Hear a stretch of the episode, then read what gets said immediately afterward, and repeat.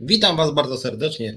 Piotr Szymlewicz, czas na Związki Związkowe Alternatywa Was wita. Dzisiaj będzie z nami, jest z nami Ilona Karczyńska, liderka Związkowej Alternatywy w Zakładzie Ubezpieczeń Społecznych. Cześć Ilona. Cześć, cześć, cześć. Śmieję się, bo już się pojawiają pierwsze śmieszne komentarze. Także na pewno będzie dzisiaj wesoło.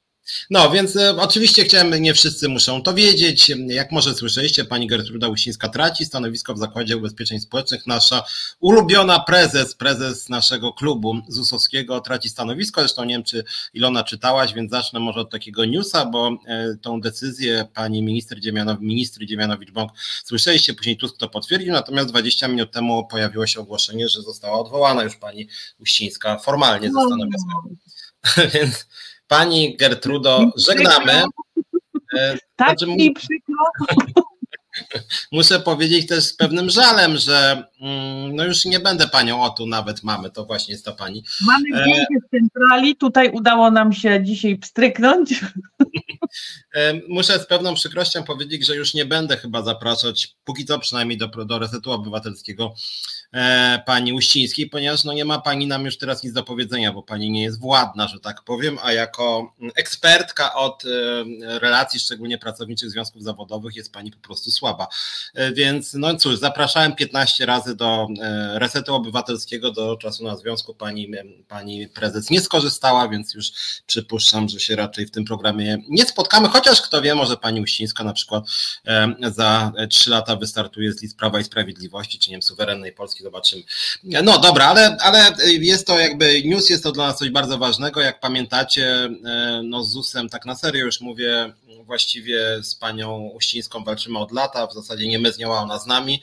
E, my się broniliśmy i przy okazji broniliśmy pracowników Zakładu Ubezpieczeń Społecznych, walczyliśmy o nich bardzo bojowo. E, Ilona bardzo szybko właściwie została zwolniona dyscyplinarnie z pracy właśnie za działalność związkową, za walkę o prawa pracownicze i za krytykę nadużyć w ZUS-ie, o czym też będziemy mówić, o czym Ilona mówiła na spotkaniu z panią Dziemianowicz-Bąk.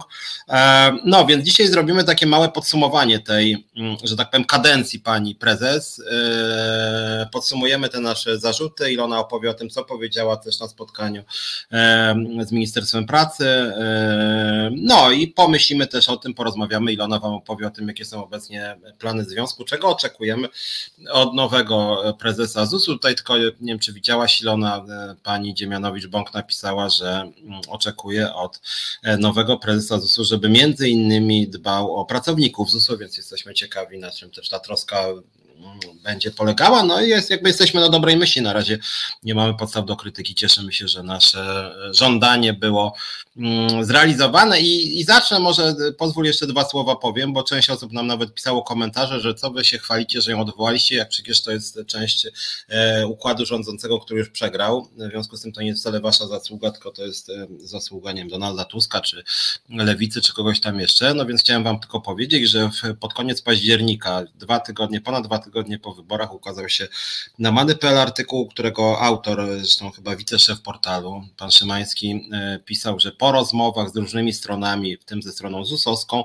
e, i z politykami, e, dowiedział się, że pani prezes wcale nie ma być odwoływana, ponieważ ma bardzo wysokie noty u polityków i ma duże poparcie i ma poparcie u przedsiębiorców i u wielu partnerów społecznych.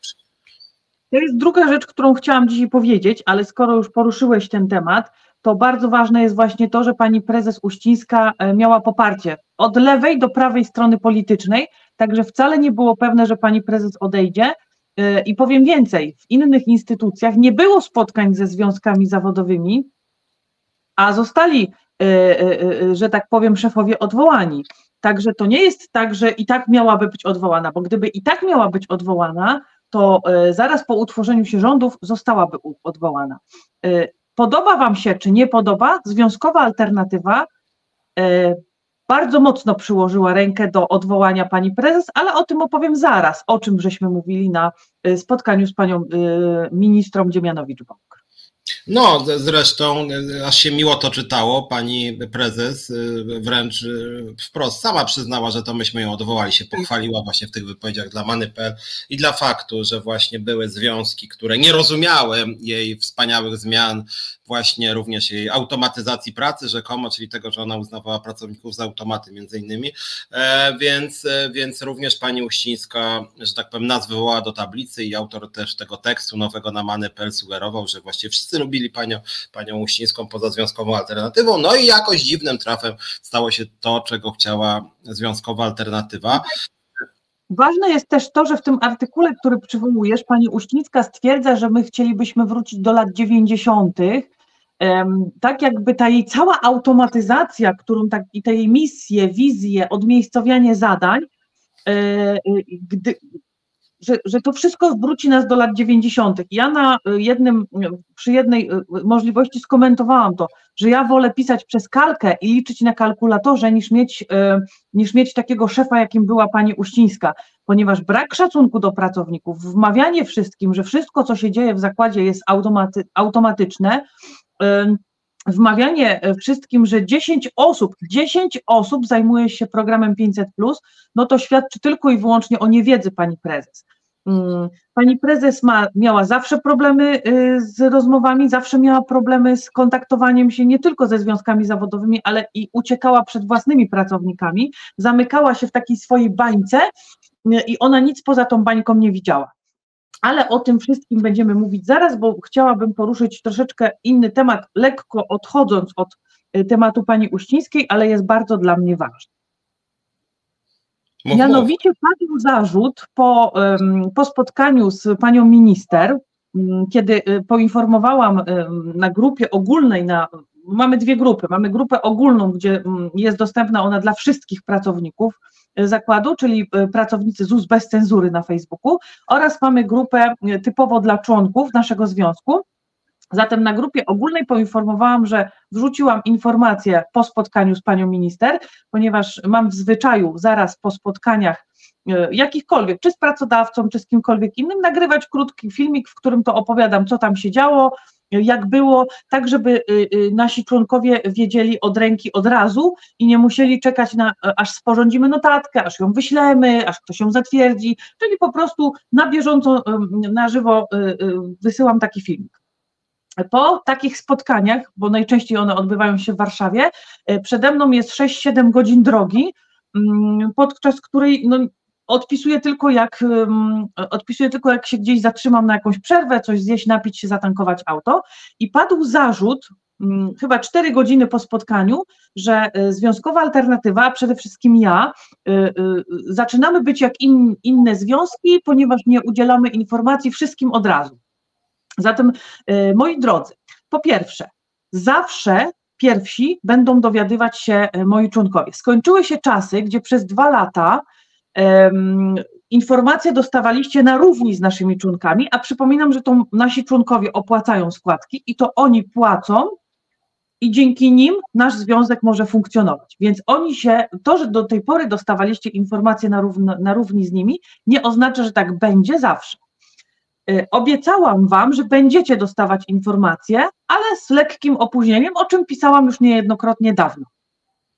I teraz kiedy odpisałam właśnie, że można się zapisać do związku, że nie będę udzielać informacji od ręki wszystkim, padł, padła odpowiedź, że no bo ja was popierałam i ja właśnie myślałam o tym, żeby się do was zapisać.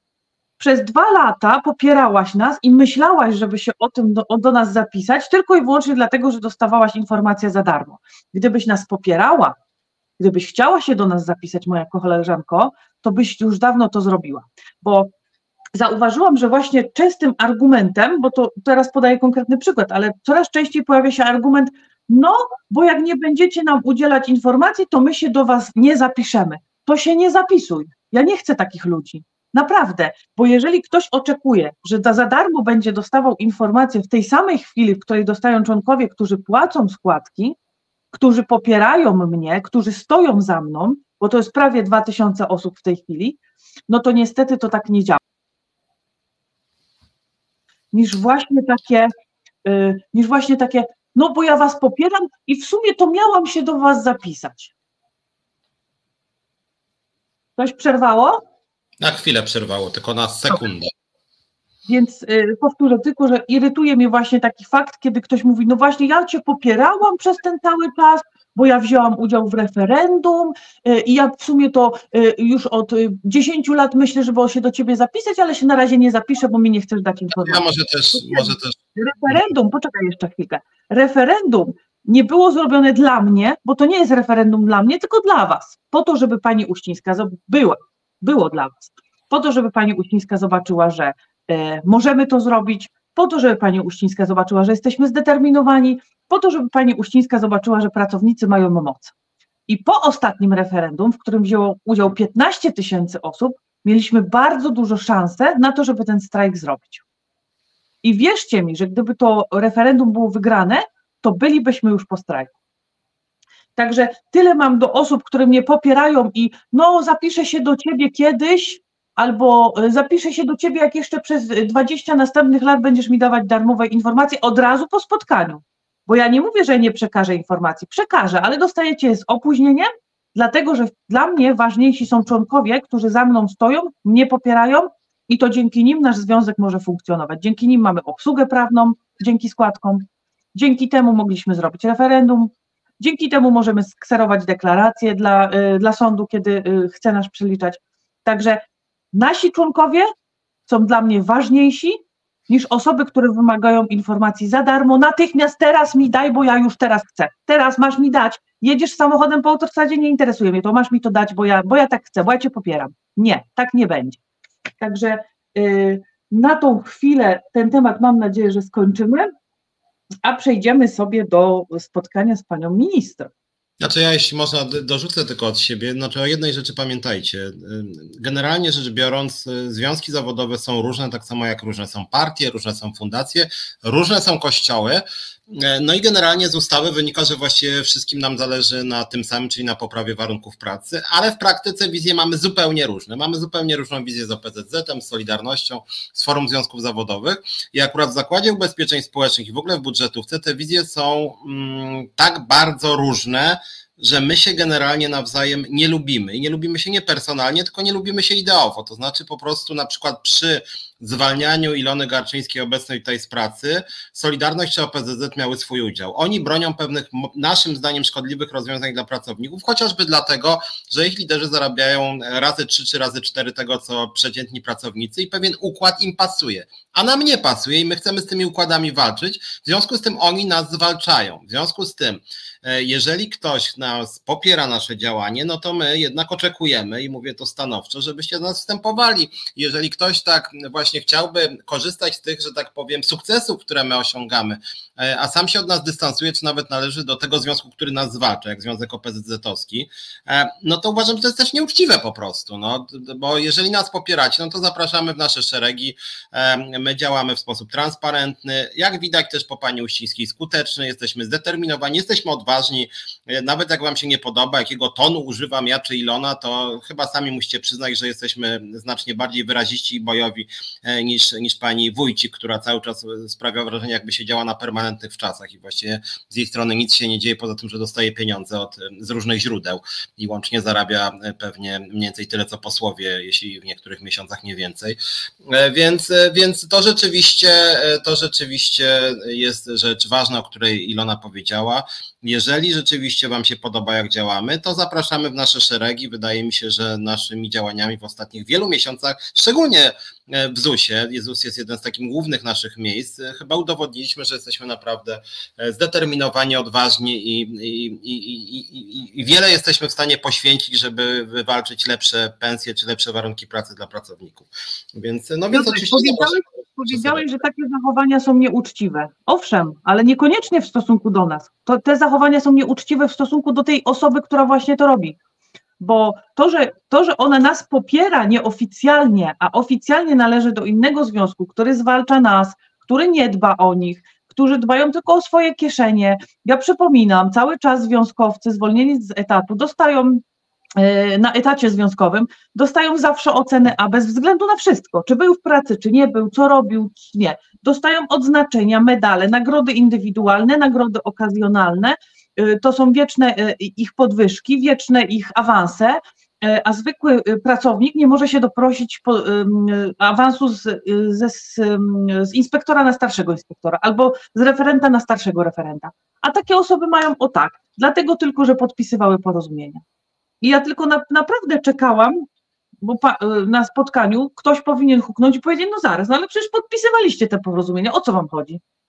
Bo w tym momencie pani minister powinna powiedzieć, no zaraz, no przychodzicie tutaj, chcecie, mówicie, że jest źle w ZUS-ie, bo mało pieniędzy, to po co byście podpisywali porozumienia? No bo tak znaczy, powinno być. Ja jeszcze jedną rzecz, zaraz przejdziemy do tego spotkania z ministerstwem. Mhm. Natomiast pamiętajcie o jednej ważnej sprawie. W Radzie Nadzorczej ZUS-u cały czas ale tak to jest od lat, należą przedstawiciele trzech centrali związkowych, czyli OPZZ-u, Forum Związków Zawodowych i Solidarności. I dwa miesiące temu w imieniu tego całego ciała Rady Nadzorczej jest jej przewodniczący. Powiedział, że cała Rada Nadzorcza jest bardzo zadowolona, że z polityki pani prezes wobec pracowników i powtarzam, był tam przedstawiciel OPZZ-u, Forum i Solidarności, żadnych zastrzeżeń tutaj nie było, to byli przedstawiciele związków zawodowych. Nas w tej Radzie Nadzorczej nie ma, oczywiście gdybyśmy byli, to byśmy interweniowali e, w wielu przypadkach, jak chodzi o patologie, o których zaraz Ilona będzie mówić, o których też mówiła e, pani Dziemianowicz-Bąk. W związku z tym, no też o tym pamiętajcie i dlatego nie dziwcie się, że akurat w ZUS-ie nasze podejście do innych związków zawodowych jest po prostu nieprzychylne, ponieważ oni e, nie dość, że zwalczają nas, to nawet jeszcze robią wszystko, żeby nie wspierać pracowników poza sobą de facto, czyli Ale poza liderami. Tutaj też należy podkreślić, że my jako związek, ja jako związek w ZUS i ty jako centrala, pisaliśmy niejednokrotnie do Rady Nadzorczej o tym, co się dzieje, o tym, co się dzieje w pierwszym oddziale w Warszawie, o tym, co się dzieje w Chrzanowie, o tym, co się dzieje w Krakowie, y, o, o donatce z y, Ostrowa, która teraz, może y, w Płocku, no teraz zapomniałam. W każdym razie o tym wszystkim pisaliśmy do Rady Nadzorczej, o, to, jak jesteś, o tym, jak jesteście traktowani, e, o tym, że za mało zarabiacie, że nie ma stażowego. Każdy incydent był zgłaszany do Rady Nadzorczej. Rada Nadzorcza nigdy, nigdy nie odpowiedziała na maile, a wy należycie do tych związków, które są właśnie w tej Radzie Nadzorczej, czyli popieracie swoją obecnością w tych związkach popieracie. Byliście zadowoleni z pani prezes, byliście zadowoleni z tego psychopaty w pierwszym oddziale w Warszawie, byliście za, zadowoleni z tej psychopatki z pierwszego, z, nie z pierwszego, tylko z Ostrowa. Także wy swoją obecnością w tych związkach popieracie te działania patologiczne, na które narzekacie. Także sami sobie to wszystko zrobiliście, a tylko i wyłącznie nasza determinacja, i tego nam nie odbierzecie przez ostatnie ponad dwa lata, doprowadziła właśnie do dymisji pani Uścińskiej, doprowadziła do tego, że związki wzięły się do roboty, bo zaczęły was y, informować na bieżąco. Przypomnijcie sobie, co się działo dwa i pół roku i trzy lata wstecz. Informacje o spotkaniach dostawaliście po trzech, czterech, pięciu, po tygodniu.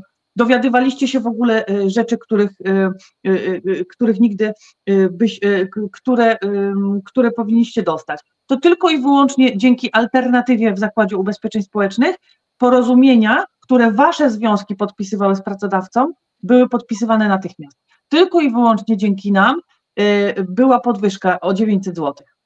Bo tak, przypomnijcie sobie, przypomnijcie sobie wszystkie, możecie sobie nawet wziąć przecież notatki, które dostawaliście od związków. Macie notatkę z danego dnia, że spotkanie odbyło się tydzień temu a teraz potrafią nagle w ten sam dzień wysłać do Was notatkę. Tylko i wyłącznie dzięki nam. Dlaczego? Bo zaczęliśmy nagłaśniać te patologie, zaczęliśmy nagłaśniać to, co się dzieje w zakładzie, to, co się dzieje w związkach, jakie, jest, jakie są powiązania między związkami a e, centralą, o patologiach z centrali, e, o patologiach w Radzie Nadzorczej. Tylko i wyłącznie dzięki nam. I tego nam nie odbierzecie i czegokolwiek byście teraz nie mówili i nie wymyślali, nie odbierzecie nam tego, bo to jest tylko i wyłącznie nasza zasługa. No i tutaj też uwaga, słusznie siostra Dorota odpowiedziała, bo Waldek pisze, że, że to jest tylko zdanie jednej strony. Otóż Waldku, wielokrotnie zapraszałem tutaj panią Gertrudę Uścińską, wielokrotnie zapraszałem przedstawicieli Zakładu Ubezpieczeń Społecznych, również oficjalnymi pismami. To nie były tylko jakieś moje żarciki na antenie. E, I również zapraszałem e, przedstawicieli liderów tych pozostałych central związkowych w ZUS-ie, czyli tych e, liderów. Również wysłałem im oficjalne pisma kulturalnie, konkretnie.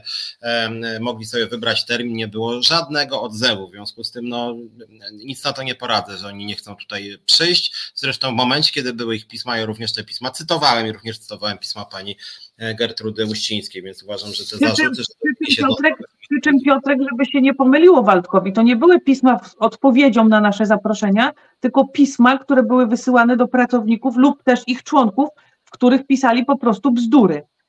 E, także to nie były pisma, czyli podkreślając, ani związki zawodowe, ani prezes zakładu, ani ktokolwiek inny delegowany przez prezes zakładu nigdy nie odpowiedział na nasze zaproszenia, nigdy nie zjawił się w programie. Także jeżeli oczekujesz e, informacji od drugiej strony, no to proszę bardzo, jeszcze chyba do jutra jest aktywny e, mail prezesmałpazus.pl tej, przynajmniej tej prezes, bo nowy prezes ma być w przyszłym tygodniu.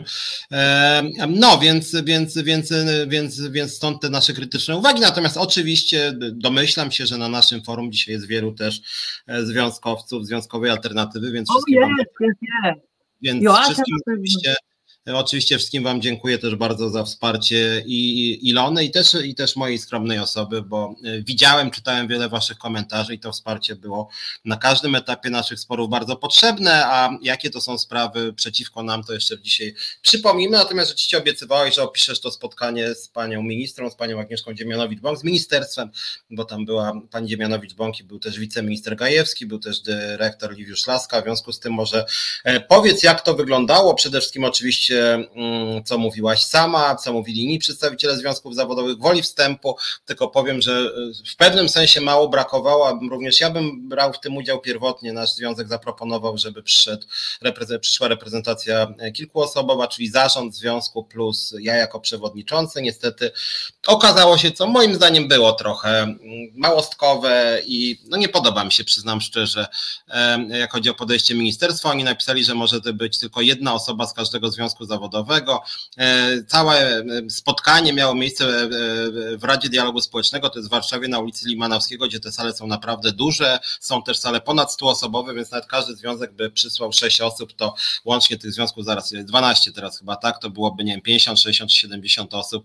Wszyscy oni by się zmieścili, problemu by nie było, więc to, że ministerstwo sobie stwierdziło, że ma być po jednej osobie, a od nich nie była tylko pani minister, tylko przyszła jednak z innymi osobami, to uważam, że było trochę nieuczciwe po prostu. E, no ale okej, okay, no wyszło jak wyszło i tak dobrze do tego spotkania doszło. W większości e, spółek Skarbu Państwa, instytucji państwowych takich spotkań ze związkami w ogóle nie było, więc też warto jednak tutaj docenić samą inicjatywę. No dobra, ale oddaję Ci głos, powiedz jak to spotkanie wyglądało, co się tam działo, co Ty mówiłaś, co inni mówili, e, co mówiło ministerstwo ten, że tak powiem, dwa dni, czy właściwie dzień przed dymisją pani Uścińskiej, czy przynajmniej ogłoszeniu, że będzie zdymisjonowana. Cóż się działo na tym spotkaniu? Generalnie o tym, że takie spotkanie odbędzie się, dowiedzieliśmy się jakieś pięć albo sześć dni przed samym spotkaniem. Dowiedzieliśmy się, że wszystkie związki będą na takie spotkanie zaproszone i wyczekiwaliśmy, e, wyczekiwaliśmy zaproszenia. Nie wiedziałam, czy przyjdzie ono mailowo, czy listownie, także mm, biegałam, dzwoniłam na pocztę e, i sprawdzałam maila. E, dwa dni jeszcze chyba przed, dwa albo trzy dni przed spotkaniem cały czas nie mieliśmy tego maila, nie mieliśmy zaproszenia, zatem uznałam, że po prostu e, jak zwykle nasz związek nie zostanie zaproszony, zostanie gdzieś pominięty, e, ale okazało się, że mail z zaproszeniem został wysłany i to jest właśnie dziwna sytuacja, ponieważ został wysłany na maila e, którego obsługuje osoba, która jeszcze nie powinna wrócić do pracy, której nie powinno jeszcze przez tydzień być. Czyli teoretycznie, gdyby cudem się nie okazało, że ta osoba akurat przyszła do pracy, to, to byśmy dowiedzieli się o tym, że byliśmy zaproszeni jakiś tydzień e, później. E, do kontaktu podany do pracodawcy jest tylko i wyłącznie mój mail, to jest mail oficjalny. Jest, był też podany na stronie internetowej ZUS-u, zatem skąd ministerstwo dostało takiego maila? Nie mam zielonego pojęcia, próbowałam to wyjaśnić właśnie na, na tym spotkaniu, ale koniec końców okazało się, że osoby, która pobierała te adresy mailowe nie ma y, i nie do końca panowie wiedzieli, czy, y, czy to było od pracodawcy, czy maila. Podejrzewam, że skoro trafiło nie na ten mail, co trzeba, to oczywiście y, jest to wina pracodawcy, jednak na szczęście zaproszenie cudem, cudem, to był po prostu cud, do nas trafiło, także miałam okazję pojechać. Zanim zanim pojechaliśmy, y, na zaproszeniu generalnie nie było napisane, ile osób zapraszają. Nie było takiej informacji, że zapraszają jedną osobę, po prostu było napisane, że zapraszają nasz związek. W związku z tym wysłaliśmy informację, że y, pojedzie nas zarząd plus Piotr Szumlewicz. E, oddzwoniła do mnie pani tam z biura i powiedziała, że niestety nie ma takiej możliwości, że może być tylko jedna osoba, że wszystkie związki będą miały jednoosobową reprezentację. No w związku z tym, że nasz statut jest jaki jest, ja nie mogę nic sama podpisywać, dlatego jeszcze wysłałam maila dla pewności, że jeżeli będą jakieś dokumenty podpisywane lub będą oczekiwać reprezentacji statutowej, to chcą mnie, chcą, nie chcą, ja muszę pojechać po prostu z którymś z wiceprzewodniczących, więc jeżeli nie może pojechać 3-4 y, osoby, no to przynajmniej muszę być ja z wiceprzewodniczącym.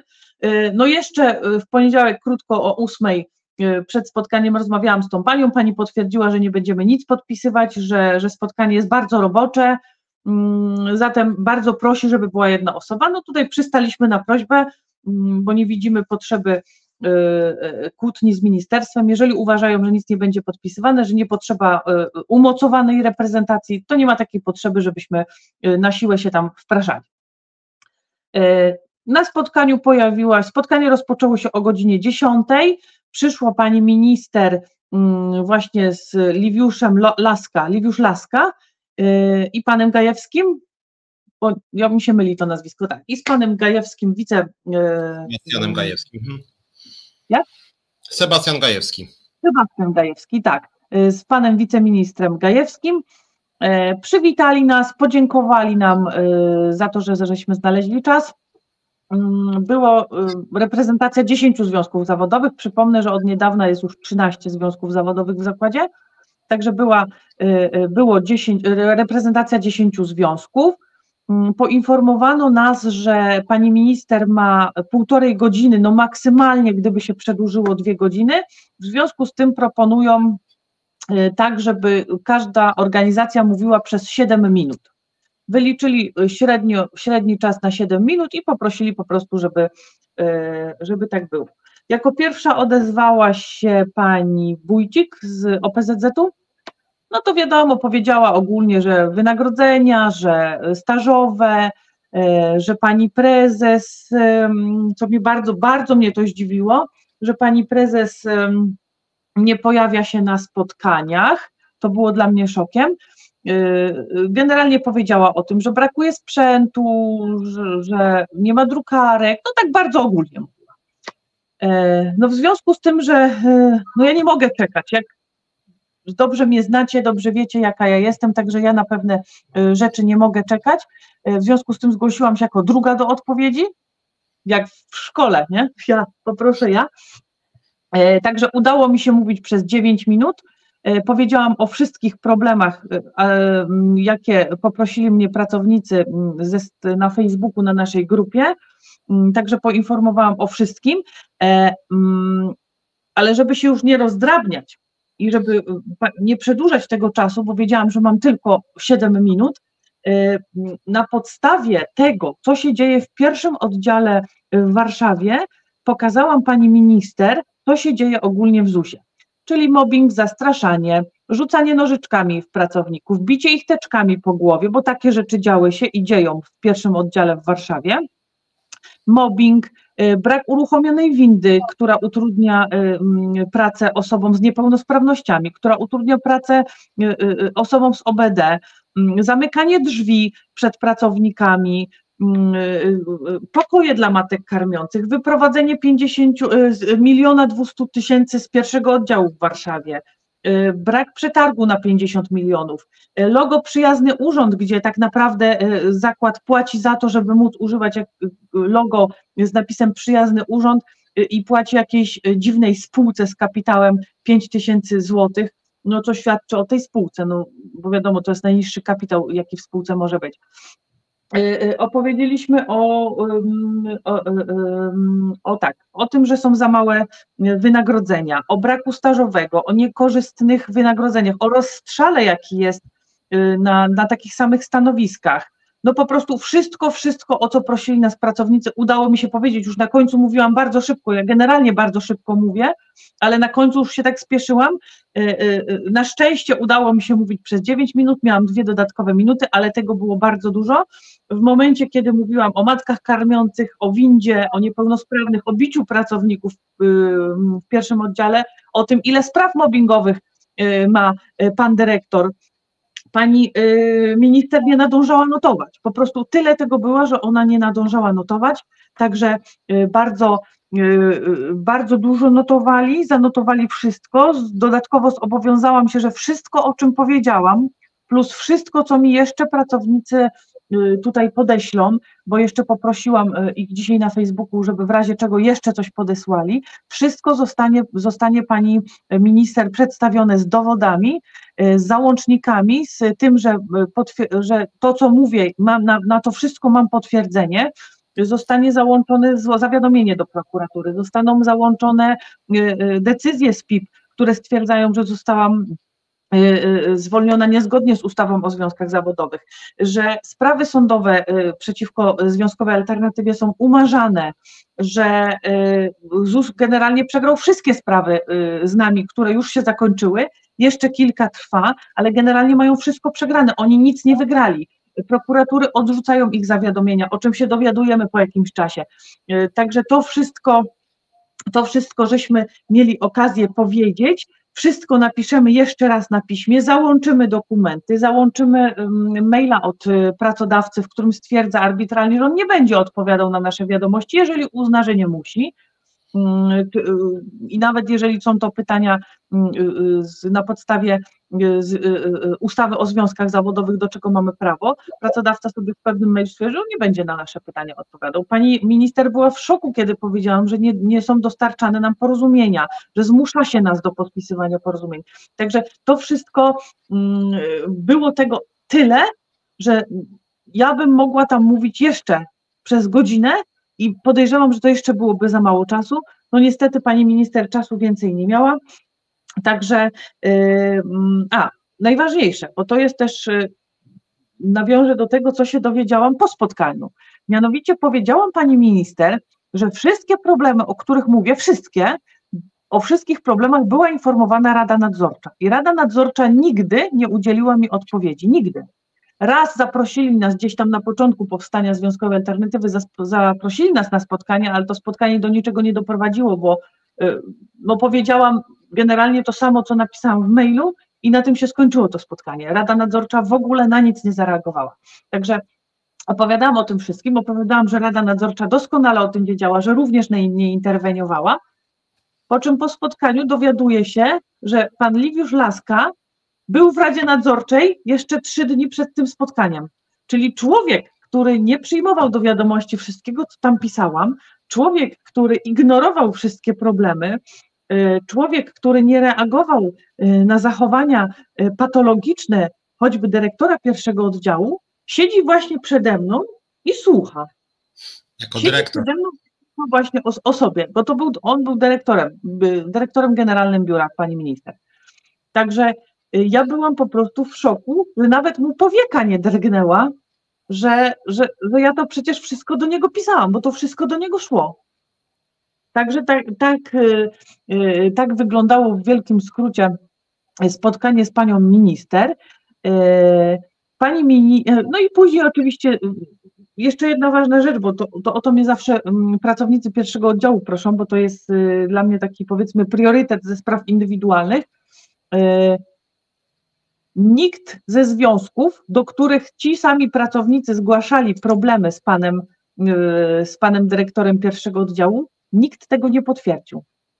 Bo dostaję teraz informacje od części pracowników, yy, którzy do mnie proszą o pomoc, że inne związki mówiły o tym, że były przedstawiane takie rzeczy, że to przecież poruszali ten temat. Nikt nawet nie przytaknął głową, kiedy mówiłam o tym, co się dzieje w pierwszym oddziale jedyna e, osoba, która nie, generalnie nie jest związana z tym wszystkim, bo to jest ze związku branżowego, to potwierdziła, ale e, ze związków układowych, do których te problemy były zgłaszane, nikt tego nie potwierdził przed panią minister, nikt. Nawet im powieka nie drgnęła, że takie sytuacje mają miejsce, a od tego wydaje mi się, powinni zacząć rozmowę w ogóle na temat pierwszego oddziału i tego, do czego doprowadza pani prezes, bo pan dyrektor pierwszego oddziału jest bardzo dobrym znajomym pani prezes. Tutaj e, pojawił się komentarz, że kto teraz będzie nosił torebkę pani prezes. No na pewno pan Marcin, tylko po prostu pewnie w innej instytucji, bo podejrzewam, że, e, że pan Marcin pójdzie tam, gdzie pani Uścińska, bo on sobie sam w życiu nie powie. Ja podejrzewam, że nawet gdyby w Biedronce się zatrudnił, nie umniejszając absolutnie kasjerom z Biedronki, to nawet tam sobie by nie poradził z rozkładaniem towaru na półkę. Ja jedna uwaga, tak podsumowując to, co mówiłaś, e, e, tak jak Ilona powiedziała, obiecała ministerstwu, że prześle informacje na temat patologii w Zakładzie Ubezpieczeń Społecznych. Ja ze swojej strony też myślę o spotkaniu e, z panią ministrą pracy. W związku z tym prośba jest do Was taka, ja mówię teraz o pracownikach Zakładu Ubezpieczeń Społecznych, którzy są zrzeszeni w naszym związku, w Związkowej Alternatywie w ZUS-ie, żebyście napisali o tych wszystkich patologiach, to my je wtedy oczywiście przekażemy ministerstwu i postaramy się z tymi patologiami walczyć, więc z tym piszcie czy to na adres biura, biuromałpazeta.org.pl, czy przede wszystkim do Ilony, czyli ilomałpaop.pl. Zresztą no, liczę na to, że w ramach tej y, tak zwanej partnerskiej współpracy, no mam nadzieję, że do takiej dojdzie. Zaraz będziemy mówić, na czym ona miała wyglądać. Y, też y, Ilonie zostanie nie tylko przywrócony adres służbowy, ale no liczymy oczywiście na to, że Ilona po prostu wróci do pracy, bo też były to ze trzy osoby pytały, a co z, ze sprawami o powrót do pracy Ilony ze zwolnieniem. Mm, no więc właśnie to, no, będziemy oczywiście żądać, domagać się, zwracać się z wnioskiem o przywrócenie Ilony do pracy. Tych spraw sądowych jest więcej, o czym też zaraz e, powiemy, jak będziemy mówić o oczekiwaniach wobec nowego prezesa Zakładu Ubezpieczeń czy prezeski Zakładu Ubezpieczeń Społecznych.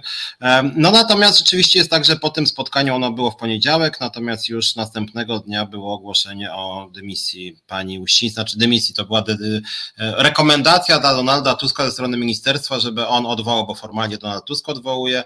Tusk dzisiaj powiedział, że odwołał i w przyszłym tygodniu ponoć ma być nowy kandydat, nowy prezes, już nie kandydat, e, wskazany przez premiera Donalda Tuska, w związku z tym e, zobaczymy na razie. Mówiąc szczerze, nie mamy jakichś wielkich przecieków, kto tym prezesem ma być, natomiast oczywiście no, liczymy na to, żeby to będzie osoba, z którą się będzie łatwiej rozmawiało. Zresztą właściwie chyba trudno, żeby był gorszy. No to już jakby pani Uścińska. Nie ma szans.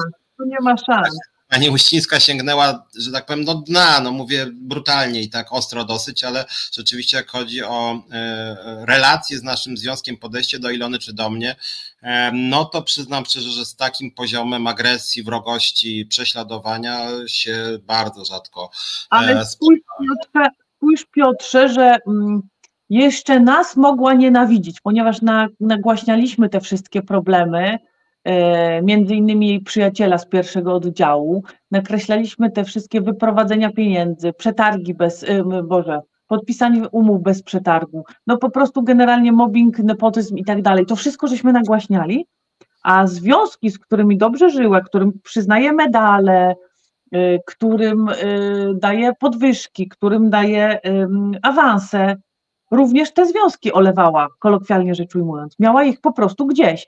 Y, I te związki również nie reagowały na to. Przecież to ja, ja jako pierwsza to zauważyłam po, po drugim czy trzecim spotkaniu, że zaraz, dlaczego ja rozmawiam z jakąś kobietą, y, która przychodzi, przedstawia się jako pełnomocnik, sama nie wie, do czego jest umocowana, nie ma żadnych takich, de, nie ma żadnej decyzyjności. Jeżeli rozmawiamy o jakichkolwiek podwyżkach i, i, i negocjujemy, no to ona za każdym razem bierze tą swoją kartkę i długopis pod pachę i biegnie po schodach na górę, zapytać się, pani prezes, bo oni zaproponowali 300 zł, tak, 500 zł, tak i 800 zł, tak. Czy pani wyraża zgodę? No to pani prezes mówi, że nie wyraża zgody. No to ta biegnie na dół. No pani prezes nie wyraża zgody. No to inna sytuacja. Dobra, to da znowu tą kartkę długopis pod pachę i biegnie na górę.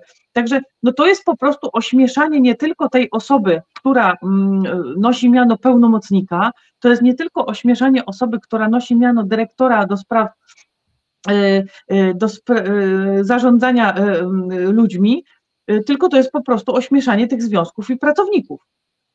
Bo to tak samo, jakbym złapała kogoś na ulicy i powiedziała: Ej, słuchaj, wyrażasz zgodę, żebym kupiła chleb? No i on leci do mojego męża, ej słuchaj, bo Ilona chce kupić chleb, może?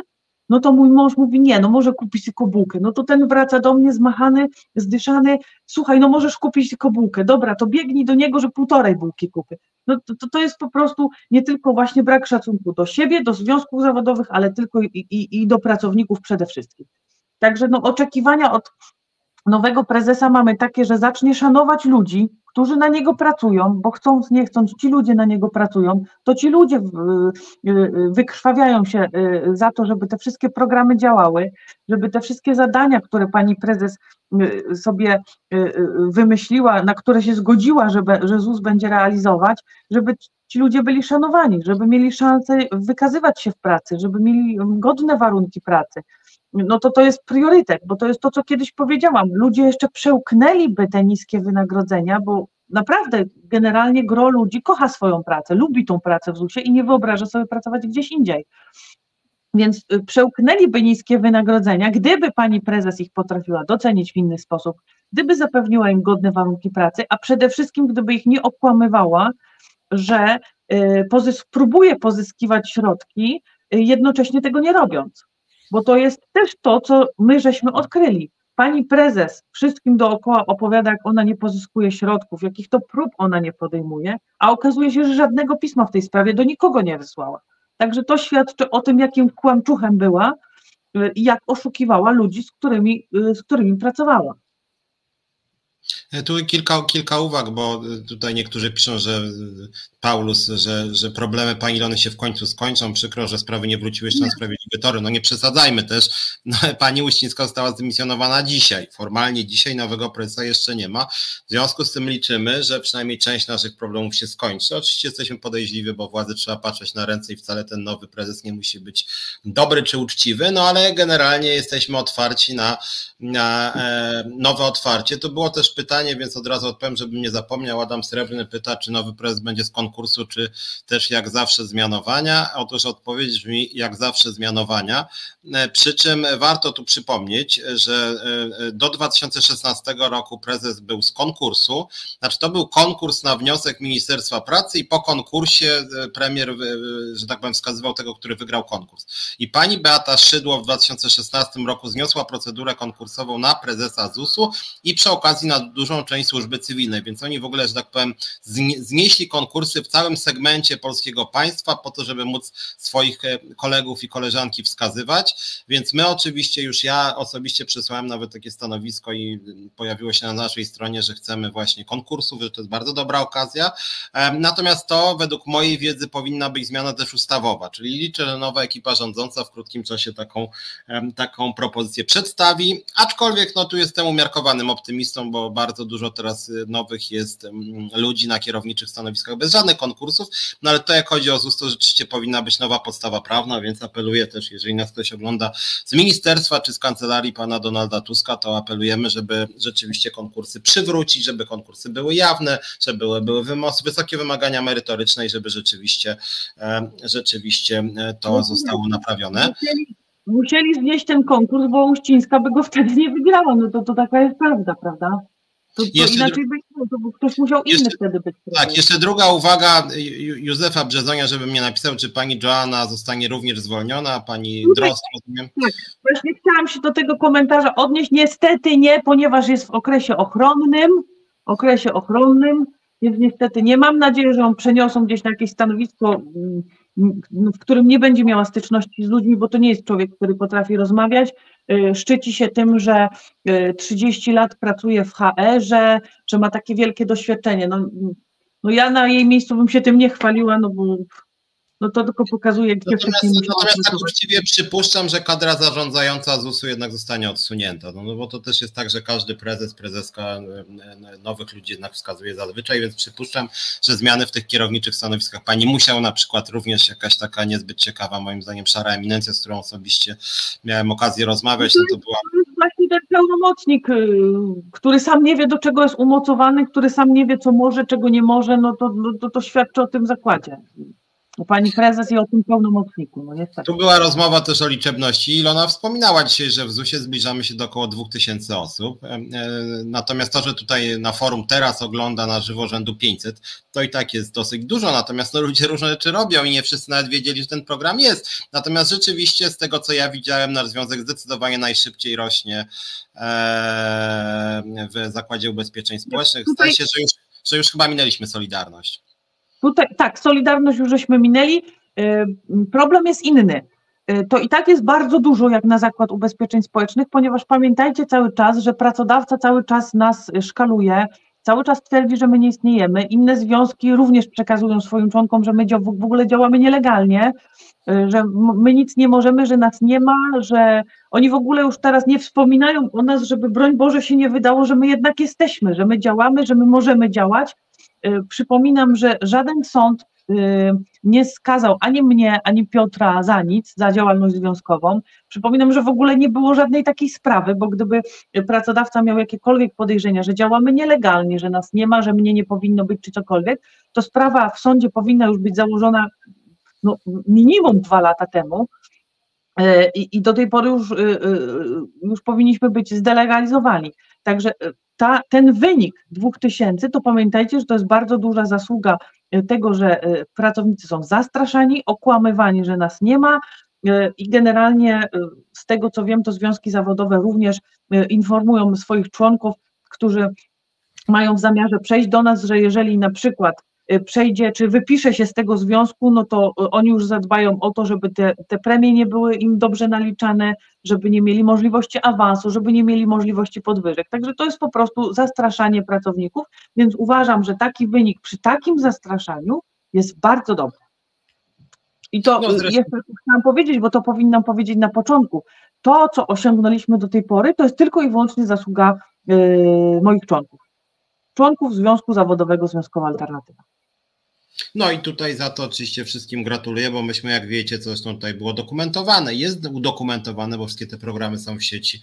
Jak wiecie, nasze batalie z panią Uścińską, która dysponowała no, całym aparatem państwa, aparatem prawnym, aparatem medialnym i tak dalej, no, nas bombardowała różnego rodzaju procesami. O tych sprawach też, żeby było jasne, będziemy mówić, będziemy zwracać się przypuszczalnie do prokuratury. Oczywiście będziemy apelować do ministerstwa i do nowego przede wszystkim prezesa ZUS-u, żeby wszystkie te sprawy sądowe no. zostały skasowane, bo przypomnę tylko, Ilona ma sprawę cywilną e, za pieniądze publiczne ze strony pani Uścińskiej, ze strony, znaczy pani Uścińska wykorzystała ZUS do swoich gierek i za pieniądze zakładu pozwała Ilonę cywilnie i oskarżyła karnie, również mnie e, pozwała cywilnie, oskarżyła karnie, skierowała wniosek też do sądu w sprawie nieistnienia sporu zbiorowego, poszła do sądu przeciwko nam w sprawie tego, że nielegalne przez nas było ogłoszenie strajku, poszła przeciwko nam do prokuratury o to, że żeśmy mówili o strajku, w związku z tym tych spraw e, było naprawdę kilka, jeszcze były sprawy indywidualne, które pani,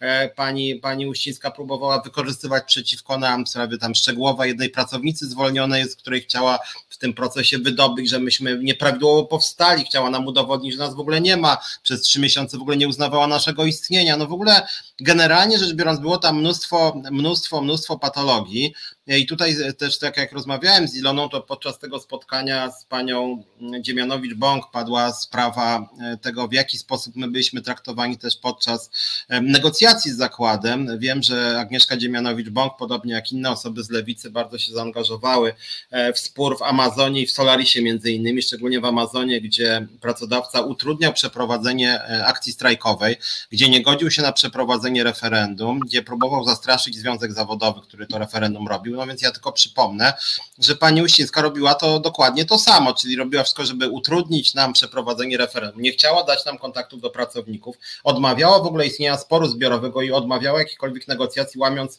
bezpośrednio ustawę o rozwiązywaniu sporów zbiorowych. W związku z tym, no jeżeli pani ministra chce być tu konsekwentna i tak samo chciałaby nas traktować i Zakład Ubezpieczeń Społecznych jak Amazon, no to liczymy tutaj też na pilną interwencję, żeby takie sytuacje, jakie miały miejsce, już się nigdy nie powtórzyły i żeby wszystkie te procesy sądowe były po prostu rzeczywiście skasowane. No liczymy na to też, że, że nie będzie zgody na marnotrawienie środków publicznych, bo przypomnę, to za środki publiczne pani Uścińska nas pozywała. Ważną sprawą jest to, że na spotkaniu z panią y, ministrą nie padły żadne deklaracje, żebyście na nic nie liczyli, bo wiem, że są przekazywane informacje od niektórych związków, może nie od niektórych związków, od niektórych przewodniczących oddziałowych związków, że pani ministra obiecała pieniądze, że pieniądze będą i tak dalej. Pani ministra powiedziała wprost, nie składa żadnych deklaracji, spotkanie było robocze, robocze, i powiedziała, że jest projekt budżetu, przypominam, projekt budżetu, który jest procedowany, co oznacza, że jeszcze go nie ma i nie ma potwierdzenia tego, że dostaniemy 20%. Kolejną rzeczą, jest to, że to, że będzie 20%, to nie oznacza, że dostaniecie 20% podwyżki, tylko wzrasta o 20% fundusz wynagrodzeń. Do tej pory było tak, że z tych z funduszu wynagrodzeń, który powinien iść na wasze podwyżki, zabierano pieniądze na nadgodziny, czyli jeżeli y, ktoś sobie robił nadgodziny, no to on z tej puli y, pieniędzy na teoretycznie podwyżki dostawał pieniądze za nadgodziny. Pani prezes sobie zabierała pieniążki na nagrody, którymi później obdarowywała takich psychopatów jak ten dyrektor, y, którymi, który obdarowywała przewodniczących związków zawodowych, układowych, swoich ludzi. Także nie padły żadne deklaracje. To, że jest wzrost o 20%, to się przekonamy, bo wystąpiliśmy do pracodawcy, jaki był, jakie, jakie było realne wy, wykonanie y, budżetu y, na, y, w zakładzie w 2023 roku, bo się za chwilę okaże, że projekt budżetu na 2024 jest taki, że fundusz wynagrodzeń wzrasta o 20%, ale w porównaniu do projektu budżetu na 2023, co może oznaczać, że dostaniecie wzrost funduszu wynagrodzeń o 5, 10 czy 15%. Także tutaj jeszcze bardzo proszę się nie cieszyć z tego i dopóki nie będziemy mieli w rękach informacji o tym, pewnej informacji, to yy, nie przekazujcie informacji pracownikom, że będzie wzrost o 20%, albo jeszcze nie daj Boże to, co słyszałam ostatnio, że będzie podwyżka o kilkaset złotych dla każdego pracownika, bo nie padły żadne konkretne deklaracje.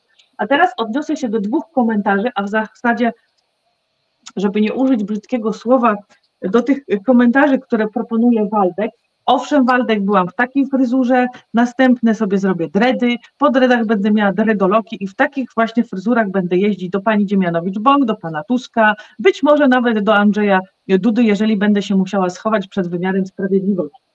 E, e, I teraz tak, tutaj jeszcze padł komentarz Józefa Brzezonia, żebym nie popierała pomysłu Arkadiusza Zakrzewskiego, który chce pieniądze z funduszu wynagrodzeń na stażowe. Przypominam Wam, że ta, ten człowiek za każdym razem robi takie badanie, bo już to zauważyłam i to już o tym kiedyś mówiłam w resecie, czyli wypuszcza się tego człowieka, żeby puścił coś, napisał coś i badał waszą reakcję. To jest tak zwana kontrolowana plotka, po której bada reakcję i, przy, i przyzwyczaja was do pewnych rzeczy, co się później oczywiście y, okazuje prawdą i że, tak, y, i że tak będzie, że tak było. Jeżeli Zakrzewski pisze, że on by, on by chciał, bo on oczywiście podkreśla, że on nie, on w imieniu związku nie, on, to jest tylko jego pomysł i tak dalej, i tak dalej. Także jeżeli on pisze, że on by chciał, żeby pieniądze z funduszu wynagrodzeń przeznaczyć na stażowe, to znaczy, że jest już taki pomysł wśród związków układowych i zobaczycie, skończy się tak samo, jak się skończyło z funduszem premiowym, gdzie wszystkie związki tak go bardzo nie chciały. Wszystkie związki twierdziły, że ten że ten system premiowy jest beznadziejny, że nie, y, że nie jest uczciwy i tak dalej, a koniec końców i tak go podpisali na stałe. Także jeżeli już takie informacje są od Arkadiusza, znaczy, że y, będą chcieli to zrobić i radzę Wam się z tych związków szybciutko wypisywać, a jeżeli chcielibyście, żebyśmy my byli związkiem reprezentatywnym, to oczywiście zapraszam do nas i zaznaczam, że ja nikogo do niczego nie zmuszam. Jeżeli nie chcesz być u mnie w związku, nie bądź, ale nie popieraj swoją obecnością tamtych związków. Nie, nie rób tego. Nie popieraj tamtą obecnością swoich związków, no bo to mm, jeżeli jesteś niezadowolony, no to jesteś niezadowolony tylko i dlatego, że to twój związek podpisał to, z czego jesteś niezadowolony. Znaczy tu w ogóle widzę jakaś dyskusja jest o tym stażowym. Znaczy ja wam powiem tak, no generalnie rzecz biorąc, my w ogóle w gospodarce całej, łącznie z ZUS-em, jesteśmy za układami zbiorowymi, ale solidnymi i konkretnymi układami zbiorowymi. Ja przyznam szczerze, że mi się w głowie nie mieści to, że jakiś widzi mi się zarządu e, e, firmy może decydować o tym, że ktoś ma jakieś zaszeregowanie A, a inny ma D, bez jasnych w zasadzie kryteriów. Jeden dzięki temu ma pensję na przykład 10 tysięcy, a drugi na podobnym stanowisku 3900 czy tam 4800. No to są rzeczy moim zdaniem w ogóle szokujące. Jak wiecie, jestem też za daleko idącą transparentnością wynagrodzeń. W nowych systemach płacowych, e, szczególnie w firmach wymagających no, pewnej praktyki, e, doświadczenia, jest coś takiego jak e, stażowe i to stażowe jest na bardzo transparentnych zasadach. Zazwyczaj to jest na przykład tak, że nie wiem, za 10 lat pracy na przykład ma się 10 czy 15 15% więcej pensji podstawowej. I to są przejrzyste zasady. W związku z tym ja wiem, że we współczesnej Polsce jest tak, że w wielu zakładach pracy, niestety również w sektorze publicznym, wygrywa się młodych przeciwko starym. Tak? A to się młodym płaci więcej niż tym starszym i się tym starszym gra na nosie, a to się tym młodym płaci płacę minimalną i się w ogóle ich nie zachęca do pracy i wtedy się widzicie młodzi, jesteście dyskryminowani i tak się puszcza jednych na drugich po to, żeby się kłócili, a prezes mówi, no ja tu nie interweniuję, to niech się związki wypowiedzą, po czym związki zaczynają tam się tłuc między sobą i właśnie jeszcze takie arkadiusze wkraczają i tak, no to może byśmy tutaj... Gdyby te związki się tłukły między sobą, i nie wiem, połowa związków byłaby za pracownikami, druga połowa za pracodawcą, to byłabym to w stanie zrozumieć. Ale jeżeli te związki do pracowników przekazują jedno, a pracodawcy mówią drugie, jeszcze na końcu podpisują, co chce pracodawca, no to to już jest coś nie tak. Y, druga sprawa jest taka, że te mniejsze związki w ogóle nie mają swojego zdania, bo wiem, że oni się pewnym rzeczom sprzeciwstawiają, ale żeby wyjść z honorem to, to, to wcale nie świadczy o waszym honorze, już abstrahując od tego, żeby wyjść z honorem przed ludźmi, że oni są bardzo ważni, że oni tam, że oni byli na tym spotkaniu, że oni, oni podpisali, że oni tam pieczątkę przybyli, bo to, to, to, to tylko się rozchodzi o to, żeby był podpis pieczątka, to są w stanie zrezygnować ze swoich jakby postulatów, ze swojego honoru, tylko i wyłącznie po to, żeby się pokazać w garniturku na spotkaniu, przybić pieczątkę i powiedzieć, no słuchajcie, byliśmy na spotkaniu i podpisaliśmy porozumienie. I to tylko na, na tym polega. A Garczyńska porozumienia nie podpisała, więc ona jest zła. No wcale nie, bo jeżeli się z czymś nie zgadzam, to dlaczego ja mam podpisywać porozumienie, gdzie się nikt ze mną nie porozumiał w tej sprawie, więc to, no nie, to, to jest... Znaczy, żeby to jeszcze, odpowiadając na te głosy też odnośnie młodych i w ogóle wszystkich pracowników, bo jest wiele grup, które są źle wynagradzane w Zakładzie Ubezpieczeń Społecznych, ja chciałem tylko przypomnieć, że nasze stanowisko jako związku jest takie, są nie tylko w ZUS-ie, ale właściwie w całym sektorze publicznym, że my jako związek domagamy się podwyżki płacy o co najmniej 50%, a weszliśmy w spór zbiorowy w ZUS-ie o 60%, przypomnę tylko. E, natomiast jest projekt budżetu, który naszym zdaniem jest nienadzwyczajny, ale widzimy no, małe szanse, żeby oni go teraz nowelizowali, ale mogą z, zrobić tam różne nieciekawe pułapki, więc na razie przynajmniej patrzymy, e, patrzymy na to, żeby, żeby w ogóle nie było jakichś nieciekawych sztuczek, że jedni dostaną na przykład 20%, a drudzy 8% i tego się boimy, bo widzimy, że na przykład pracownicy samorządów już pewnie dostaną 8, a w niektórych samorządach być może 4 albo 0. Natomiast jak chodzi o sektor publiczny, nasze zdanie jest takie, że powinna być podwyżka płac co najmniej o 50%. E, jeżeli rząd się zdecydował na podwyżkę dla nauczycieli o 30%, to dobrze byłoby równać w górę, czyli dla całej budżetówki o 30%. E, natomiast lepsze oczywiście jest 20% niż to, co proponował pan Morawiecki, który proponował de facto 6 i 6, a później jeszcze na jakichś tam sobie znanych zasadach dodatkowo 5 i 6, no razem to i tak daje dużo mniej niż 20. Natomiast powtarzam, My generalnie żądamy podwyżek znacznych, systemowych, bo zgadzam się tutaj na przykład, y, widzę Feniks, pracownia pełna pasji, że wypiszecie, że pracownicy przychodzą i dostają minimalne wynagrodzenie do jakby nie było prestiżowej instytucji, więc moim zdaniem to jest trochę wstyd dla tej instytucji, że, że ludzie dostają płacę minimalną, mm, albo zdarzają się zresztą takie instytucje, gdzie nawet mniej niż płacę minimalną im się tam uzupełnia różnymi dodatkami, to jest patologia. Natomiast powtarzam, no my chcemy, w ZUS-ie weszliśmy w spór zbiorowy o 60% podwyżki, przypominam, że politycy politycy podniesie o 60% i starali się jak najszybciej wyciszyć to wręcz, czyli dostali, uważają, że lepiej w ogóle tam nie rozmawiać już więcej o tym. Natomiast, natomiast póki co w budżecie liczymy na to, że to będzie co najmniej 20% dla wszystkich.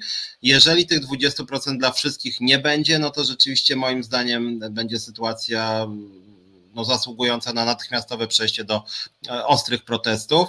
Natomiast chciałbym Was też uczulić na to, że nawet jeżeli te 20% dostaniecie, to te 20% to będzie co najwyżej rekompensata e, tych e, strat, które były w ostatnich dwóch, trzech latach i to nie jest dużo. Nie jest to dużo i żeby nie było tak, że dostaniecie nawet 20% i będziecie zachwyceni, wow, 20%, a później znowu skoczy trochę inflacja i za pół roku powiecie, kurde, coś te 20%, to wyglądało to lepiej, nie?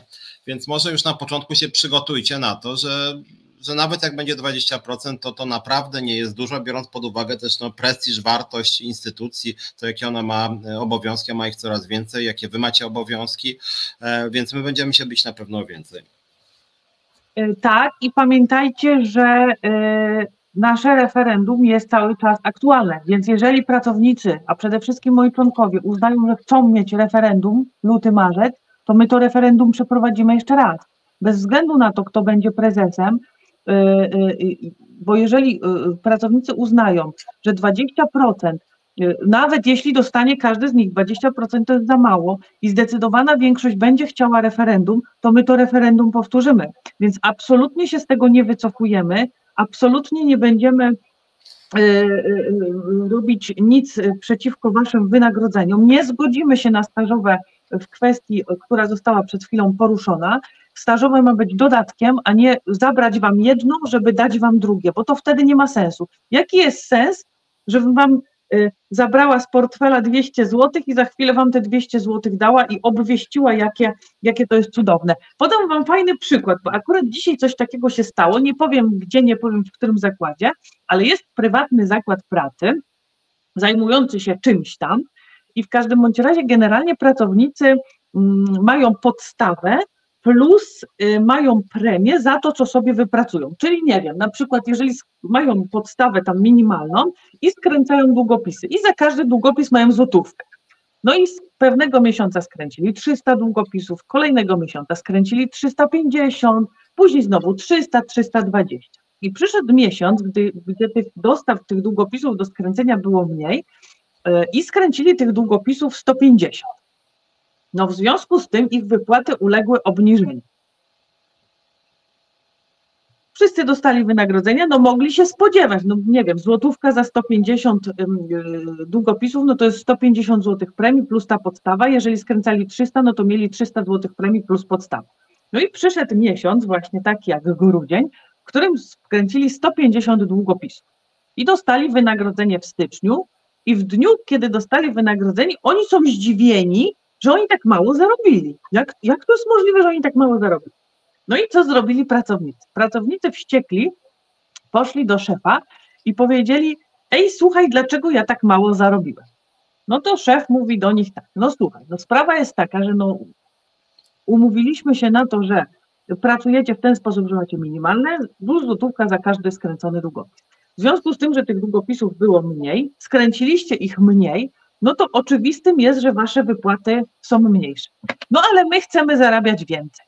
No i co zrobił szef? Szef mówi do nich tak: Słuchaj, no to zrobimy w ten sposób, że wy będziecie dalej dostawać złotówkę za każdy ten długopis, który skręcicie, ale ja wam dodatkowo dam pracę, da, da, dam wam dodatkową pracę, którą jak wykonacie, to będziecie dostawać więcej pieniędzy. No i ten szef przychodzi przychodzi po jakimś tam czasie do nich z nową umową, za aneksem, w którym jest napisane, że dostają złotówkę za każdy długopis i nic więcej. Czyli skończyło się na kolejnej obiecance. Ci uważają, że teraz będą dostawać więcej, nie mają nic wpisane w obowiązku. Ja powiedziałam im dzisiaj jedno.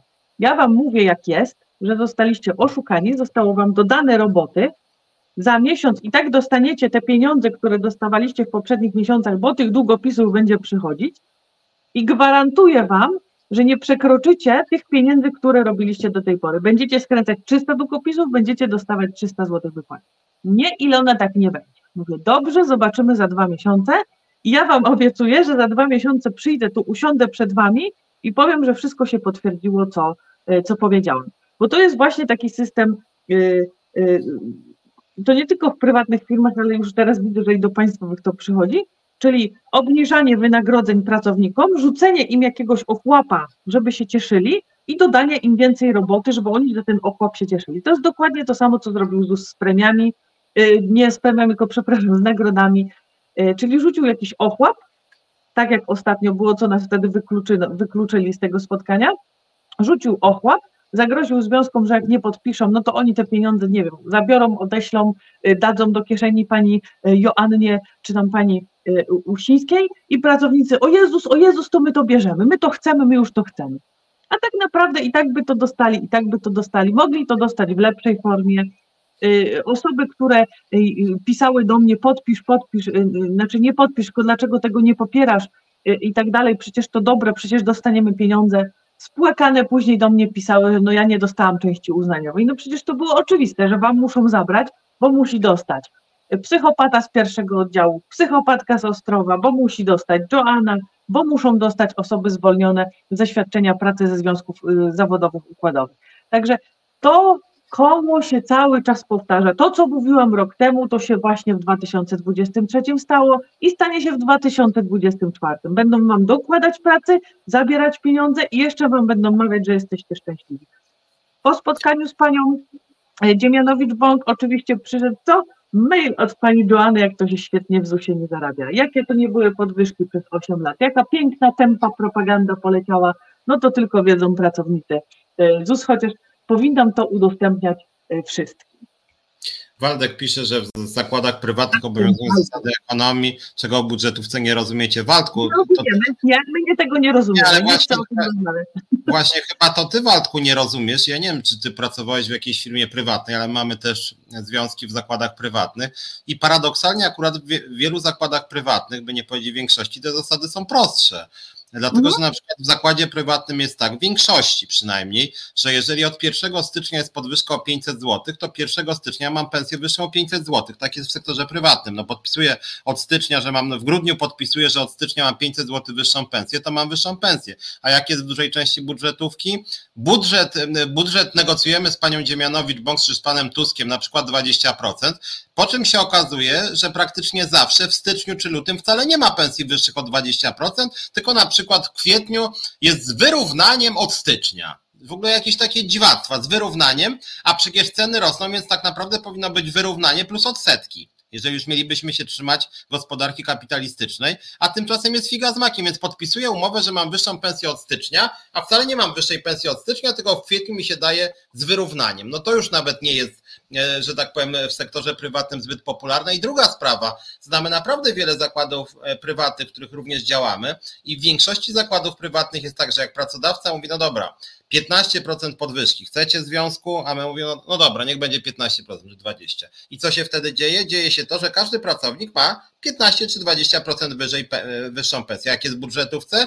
W budżetówce od 15 lat jest tak, że podwyżka o 20% oznacza, że to jest do dyspozycji prezesa czy, czy, czy, szefa danej placówki, który rozmawia ze związkami jeszcze jak to podzielić, a sam jakieś stawia wymagania. Konsekwencji okazuje się, że na przykład podwyżka płacy o 15% oznacza, że jedni dostaną 25, a drudzy 10 albo 5, a jeszcze inni 40 i to niestety są te patologie, o których my mówimy i w wielu zakładach prywatnych, ja nie jestem jakimś obrońcą sektora prywatnego, bo tam często są fatalne warunki pracy, ale w wielu szczególnie tych szanujących się firmach prywatnych, korporacjach też zachodnich jest tak, że po prostu na danym stanowisku masz daną pensję i jak wynegocjujesz 15% podwyżki, to masz po prostu 15% wyższą pensję. A w budżetówce, no właśnie, w budżetówce jedni 5, drudzy 25, jakiś dodatek motywacyjny, jakiś nie wiadomo co. I to niestety jest powszechne dosyć. Piotrek, ja się jeszcze odniosę do Waldka, bo on jest bardzo uroczy. Program bez niego to po prostu nie program. Bo y, tutaj y, y, prze, przeleciałam sobie komentarze. W każdym razie Waldek pisze, że skoro mamy 20, 2000 członków, to dlaczego nasz 500 osób ogląda? Bo ja powinnam każdego swego członka za uszy zaciągnąć i powiedzieć, siedzisz, oglądasz. Nie siedzisz, nie oglądasz, nie jesteś moim członkiem. Słuchaj, ten program Walduś jest realizowany właśnie dla takich, żeby nie użyć słowa głąbów. Takich jak ty. Czyli y, osób, które nie za bardzo rozumieją, że pluje im się w twarz. Bo w tym momencie zachowujesz się tak, jakby ktoś ci przyszedł na pluł w twarz, a ty tak to zdrapujesz i mówisz, Boże, deszcz zaczął padać. Co się dzieje? Jak, jak to jest możliwe? Zatem wytłumaczę Ci, Balbuś. Nasz program nadawany jest na Facebooku, mm, na YouTubie na żywo. Y, chyba, Piotrek, przypomnij mi jeszcze, jak się ten system... W jest Spotify'u, z kilku tak, miejscach. generalnie w kilku miejscach. Ty, widząc, widząc 500 osób, widzisz to na Facebooku, bo y, nie na Facebooku, tylko na YouTubie, no bo YouTube ogląda. No więc przypomnę Ci, że jakieś trzy miesiące temu nadawaliśmy też program, jakie niespodzianki szykujemy dla e, Zakładu Ubezpieczeń Społecznych e, i e, wtedy nas oglądało, ja pamiętam, to było chyba 300 osób. 300 osób było na pewno na YouTubie, bo ja, ja pamiętam, że to był taki jakiś tam czas, że, że, że, że, że to było 300 osób. A teraz jak sobie wejdziesz w ten program, no to na samym YouTubie jest prawie 9 tysięcy.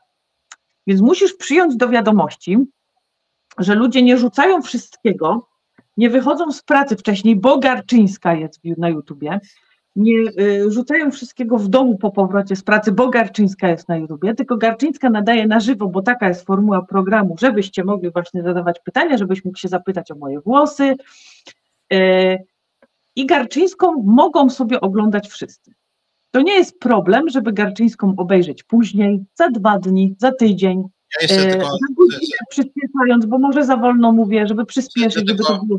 Jedną tylko rzecz powiem a, a, a propos tego, co mówisz, bo też pojawił się pomysł ze strony właściwie resetu, to znaczy my jesteśmy jako reset taką szeroką redakcją, ale dzisiaj przed programem, więc też do Waszej oceny pomyślcie o tym i sami napiszcie, co sądzicie. Otóż tutaj nasz dzisiejszy wydawca mi powiedział, że jest pomysł, żeby nasz program Czas na Związki przenieść na godzinę 19, czyli w środę o godzinie 19, więc sami pomyślcie, co o tym sądzicie, czy wolelibyście, nawet z perspektywy tej, co wy myślicie, czy łatwiej wam się oglądałoby o 17 czy o 19, bo, bo uwaga, Waldka niezbyt kulturalnie podana, no ale chodzi też o to, my oczywiście jesteśmy od tego, że też tak dobieramy audycję, żeby jak najwięcej osób mogło nas oglądać, więc jeżeli by o 19 nas też mogło trochę więcej osób oglądać, to zastanówcie się, czy wolelibyście, żeby nasz program był o godzinie 19, no ja jestem tutaj waszym sługą, że tak powiem, więc mogę się po prostu dostosować. Waldek w resecie to jest jak Zakrzewski w związkach zawodowych, to jest ten sam poziom. Także no naprawdę, tak jak piszecie, to jest szkoda audycji, ale no po prostu nie da się nie odnieść do naszego Waldka. Jeżeli Waldek podobają Ci się moje włosy, to oczywiście powiem Ci, gdzie robiłam, nie ma problemu. Mm, także odezwij się na maila, napisz do mnie maila, no i życzę Ci wszystkiego dobrego, bo już dzisiaj nie odpowiem na żadne Twoje pytanie. To może jeszcze podsumujmy tak, bo będziemy pewnie zaraz kończyć, ale powiedz tak, to, tak podsumowując, mówiliśmy trochę o spotkaniu z panią ministrą, mówiliśmy e, o dymisji pani Uścińskiej. Ja tylko przypomnę, że cały czas mamy kilka procesów ze strony ZUS-u, Ilona jest cały czas osobą zwolnioną dyscyplinarnie z pracy, trwają wszędzie sprawy sądowe w tym temacie. Te sprawy, te sprawy sądowe myśmy też, my finansujemy z naszych składek członkowskich, składek wspierających. ZUS finansuje to z pieniędzy publicznych, z waszych, drodzy obywatele, więc z tym pani Uścińska naszym zdaniem naraziła polskie państwo na bardzo duże straty. I przy okazji oczywiście nas na koszty, uważam, że to też był taki chamski atak na związek zawodowy, bo o to dokładnie chodziło, żebyśmy nie wyrobili finansowo. Wyrobiliśmy, jakoś nam się udało. Mamy nadzieję teraz, że te sprawy sądowe znikną, ale cały czas na razie są, więc będziemy oczywiście apelować do nowego prezesa, żeby te sprawy sprawy skasował, żeby przywrócił Ilonę do pracy, e, żeby zaczął z nami e, merytorycznie i kulturalnie rozmawiać. Natomiast oddam Ci jeszcze głos, no więc jaki masz teraz, że tak powiem, plan? Wspominałaś o tym, że, że rozważacie referendum strajkowe e, powiedzmy na przełomie lutego i marca, czy w lutym po prostu. Jak to teraz widzisz w najbliższych tygodniach? Czy w ogóle pani Dziemianowicz-Bąk coś mówiła o jakimś harmonogramie, że ona na przykład spotka się z Wami za dwa tygodnie i powie już o szczegółach tych 20%, czy to tak sobie rzuciła na razie? Nie, nic nie wspominała o żadnym kolejnym spotkaniu. Y, w związku z tym plan jest taki, żeby po prostu poczekać na nowego prezesa, wysłać mu zapytania, y, poczekać na budżet, bo budżet musi być y, zaaprobowany. Także musimy na to wszystko poczekać. Zobaczymy wtedy, jak to będzie wyglądać realnie Wtedy skonsultuję się z moimi członkami i jeżeli będzie potrzeba zrobić referendum, a w konsekwencji strajk, to my to zrobimy. I żaden związek, żaden prezes i żadna rada nadzorcza, ani no nikt po prostu nas przed tym nie zatrzyma i, mm, i nas i, i, i nie spowoduje tego, że my tego nie zrobimy, bo jeżeli y, w cudzysłowie lud uzna, że ja mam to zrobić, no to to zrobimy. To ja, ja nie będę w ogóle dyskutować. Bo jak dla mnie, ja się obawiam jedynego. Ja się obawiam tego, że, my, że zapiszą te 20% mm, funduszu wynagrodzeń, y, pieniądze pójdą na, y, y, na nadgodziny, bo na pewno też nadgodziny będą. Nie chcę tutaj szkalować absolutnie nowego prezesa, bo nie wiemy, kto nim będzie, ale nie daj Boże, ktoś sobie stwierdzi, że on musi mieć też swoją pulę pieniędzy, więc pieniądze zaczną być e, na to, na to, na to, na podwyżki, na nowych pracowników, na to, na to i koniec końców okaże się, że pracownicy nic nie dostaną albo dostaną po prostu grosze, a później budżet będzie wstrzymany, bo do, doskonale wiemy, że w budżecie nie ma pieniędzy, kasy są puste, kasy są na wielkim minusie, i niestety, e, jakikolwiek rząd by teraz nie był, będzie trzeba po prostu zacisnąć pasa. E, to, co się dzieje w Niemczech, chyba widzieliście wszyscy, jak rolnicy e, wyrzucają gnój na ulicę i się nie zastanawiają, że, e, że rząd nie ma pieniędzy, że oni muszą być w, w ograniczonym budżecie. Oni nie mają takich problemów. Oni po prostu strajkują, wyszli na ulicę. i, I, nie ma tłumaczenia, tak jak w ZUS-ie, no bo my mamy ograniczony budżet, bo to, co nam da rząd, to my musimy w tym działać. No my próbujemy pozyskać środki, a jak się pytamy, jak żeście środki pozyskiwali, no to jednak żeśmy nie pozyskiwali. Tam nie ma, rolnicy nie, nie patrzą, że jest budżet, że, że, że są inni, y, że nie wiem, y, y, NFZ do, wymaga dofinansowania, że szkoły, że drogi i tak dalej. Tam nie patrzą na to. Każdy widzi siebie i w ZUS-ie powinno być to samo. Pracownicy ZUS widzą siebie i mnie nie interesuje, czy to trzeba, czy tamto. Potrzeba pieniędzy? Trzeba wyjść na ulicę, zastrajkować, pokazać i te pieniądze zawsze się znajdują. Dziwnym trafem po wszystkich strajkach nagle znajdują się pieniądze i wiele rzeczy da się zrobić. Natomiast moim zdaniem w ogóle, i to jest nasze, nasza agenda od samego początku, warto byłoby po prostu w Polsce zadbać o profesjonalną administrację. PiS niestety dużo zrobił, żeby ośmieszyć w ogóle państwo i tak obsadzili tymi swoimi kolegami i koleżankami, że po prostu dla części Polaków i Polek e, administracja państwowa to jest z definicji jakieś partyjne kolesiostwo. Natomiast my staramy się też pokazać, że za tą powłoką tych wszystkich partyjnych nominatów są ludzie, którzy po prostu ciężko pracują, są pracownikami. Oni od, odwalają całą ciężką robotę, a zarabiają grosze. Jest w Polsce patologia, że pan Janusz Kowalski zarobił 2 miliony złotych w zarządzie spółki Skarbu Państwa, będąc kompletnym imbecylem i ignorantem, a z drugiej strony wielu pracowników w ZUS-ie, czy pracowników socjalnych, czy pracowników wielu innych branż, na przykład pracowników cywilnych policji, zarabia w okolicach płacy minimalnej, czy tam 300 zł więcej, e, robiąc bardzo odpowiedzialne odpowiedzialne obowiązki, e, bardzo trudne i bardzo ważne dla państwa, no bo, e, no bo przecież teraz ZUS przejął i, i są renty, i są emerytury, jest 800 e, plus, już teraz było 500 plus, kapitały opiekuńcze, obsługa pracowników z Ukrainy, chorobowe, urlopowe, mnóstwo, mnóstwo rzeczy obsługuje ZUS i rzeczywiście pracownicy za obsługę tych wszystkich świadczeń dostają grosze i ja uważam, że, że rzeczywiście powinna być zmiana systemowa, żeby ci ludzie naprawdę zaczęli być do dobrze traktowani. Jakby, jakby ZUS dostał podwyżki, nie wiem, 50% i później przez 4 kolejne lata na przykład po 10-15%, no to wtedy można powiedzieć, no mają 50%, 15% rocznie podwyżek i oni jeszcze bezczelnie tutaj, prawda, blokują, czy, czy, czy, czy strajkują, czy co. No ale sytuacja jest zupełnie inna. No, sytuacja jest taka, że cały czas dużo pracowników ZUS-u zarabia niewiele ponad płacę minimalną, że w ostatnich latach te podwyżki były albo minimalne, albo nawet były obniżkami dla części pracowników i no nie są rozpieszczani pracownicy ZUS-u czy pracownicy socjalni przeze mnie wspominani i uważam, że no jest podstawa po prostu do ostrych protestów i to jednak wkurza, że, że, jak, że jak politycy pstryknęli palcem, to dostali od prezydenta i premiera po 60%. Właściwie pstryknięciem palca, oni nawet nie musieli protestować, tak? tak? A jak my zapowiadamy akcję strajkową, to od razu. Sprawa do prokuratury, dwie sprawy do sądu, nagonka medialna, wyzwiska ze strony wielu też komentatorów, że my jesteśmy jacyś roszczeniowi no to jak my jesteśmy roszczeniowi, to jacy byli politycy, którzy sami sobie przyznali po 60%, tak? No więc e, naprawdę dajcie spokój z tym językiem roszczeniowości. 60% podwyżki swojego wynagrodzenia. Przypomnijmy, że dostali na biura więcej, inne dodatki, y, dają, y, jeżdżą sobie i tak dalej, i tak dalej. Także to, to, to nie jest tylko 60 gołe procent, to jest trochę więcej tego. Tak, tak, oni naprawdę sobie dobrze radzą i takich grup trochę jest. Zresztą wspominani tutaj przez Ilonę rolnicy, czy tym bardziej górnicy, no, dostają często znacznie solidniejsze podwyżki niż to, które się proponuje budżetówce. No i jakoś tak jakby nie widzę tutaj zwrotu. Właściwie tutaj jest ciągłość między PiSem, PO, Lewicą, że ciągle, ciągle władza, kolejne władze wybierają sobie dokładnie te same grupy społeczne, które wspierają jakimś dziwnym trafem, że ciągle, ciągle ci sami tak, dostają podwyżki, więc my byśmy chcieli jednak, żeby po prostu ta administracja e, publiczna, samorządowa i budżetowa dostała naprawdę jakieś godne podwyżki i dlatego uważamy, że te 20% to jest nieszczególnie dużo. Dobra, no to będziemy, będziemy, będziemy z tym ZUS-em pewnie powoli kończyć.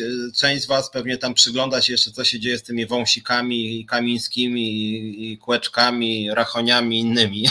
Więc tak chciałem też podsumowując temat ZUS-u powiedzieć, że w gruncie rzeczy mm, te, ci panowie typu jakiś tam rachoń, kłeczek czy wąsik, to można powiedzieć, że to jest trochę tematyka pokrewna ZUS-owi, bo pani Uścińska to też był taki e, trochę aparatczyk pisowski, który uważał, że mu wszystko wolno. Przecież ja wielokrotnie w tym programie nawet mówiłem, wskazując na konkretne paragrafy kodeksu e, karnego, na konkretne paragrafy prawa, na konkretne zapisy ustawy o rozwiązywaniu sporów zbiorowych, ustawy o związkach zawodowych, że pani Uścińska notorycznie łamie prawo, a ona zamiast, e, i Rada Nadzorcza wspominana przez Ilony, zamiast powiedzieć, zaraz pani prezes, no faktycznie ten artykuł 32 na przykład, ten artykuł pierwszy, no, no coś tu jest nie halo, no pani trochę łamie prawo, po prostu to Rada Nadzorcza to przyklepywała, a pani Uścińska mówiła, możesz pan Szumlewicz uważać, że ja łamię prawo, ale ja mam pana w nosie jak będę chciała, to, to, to, to, to jeszcze pana pozwę pięć razy. I to robiła sobie, tak?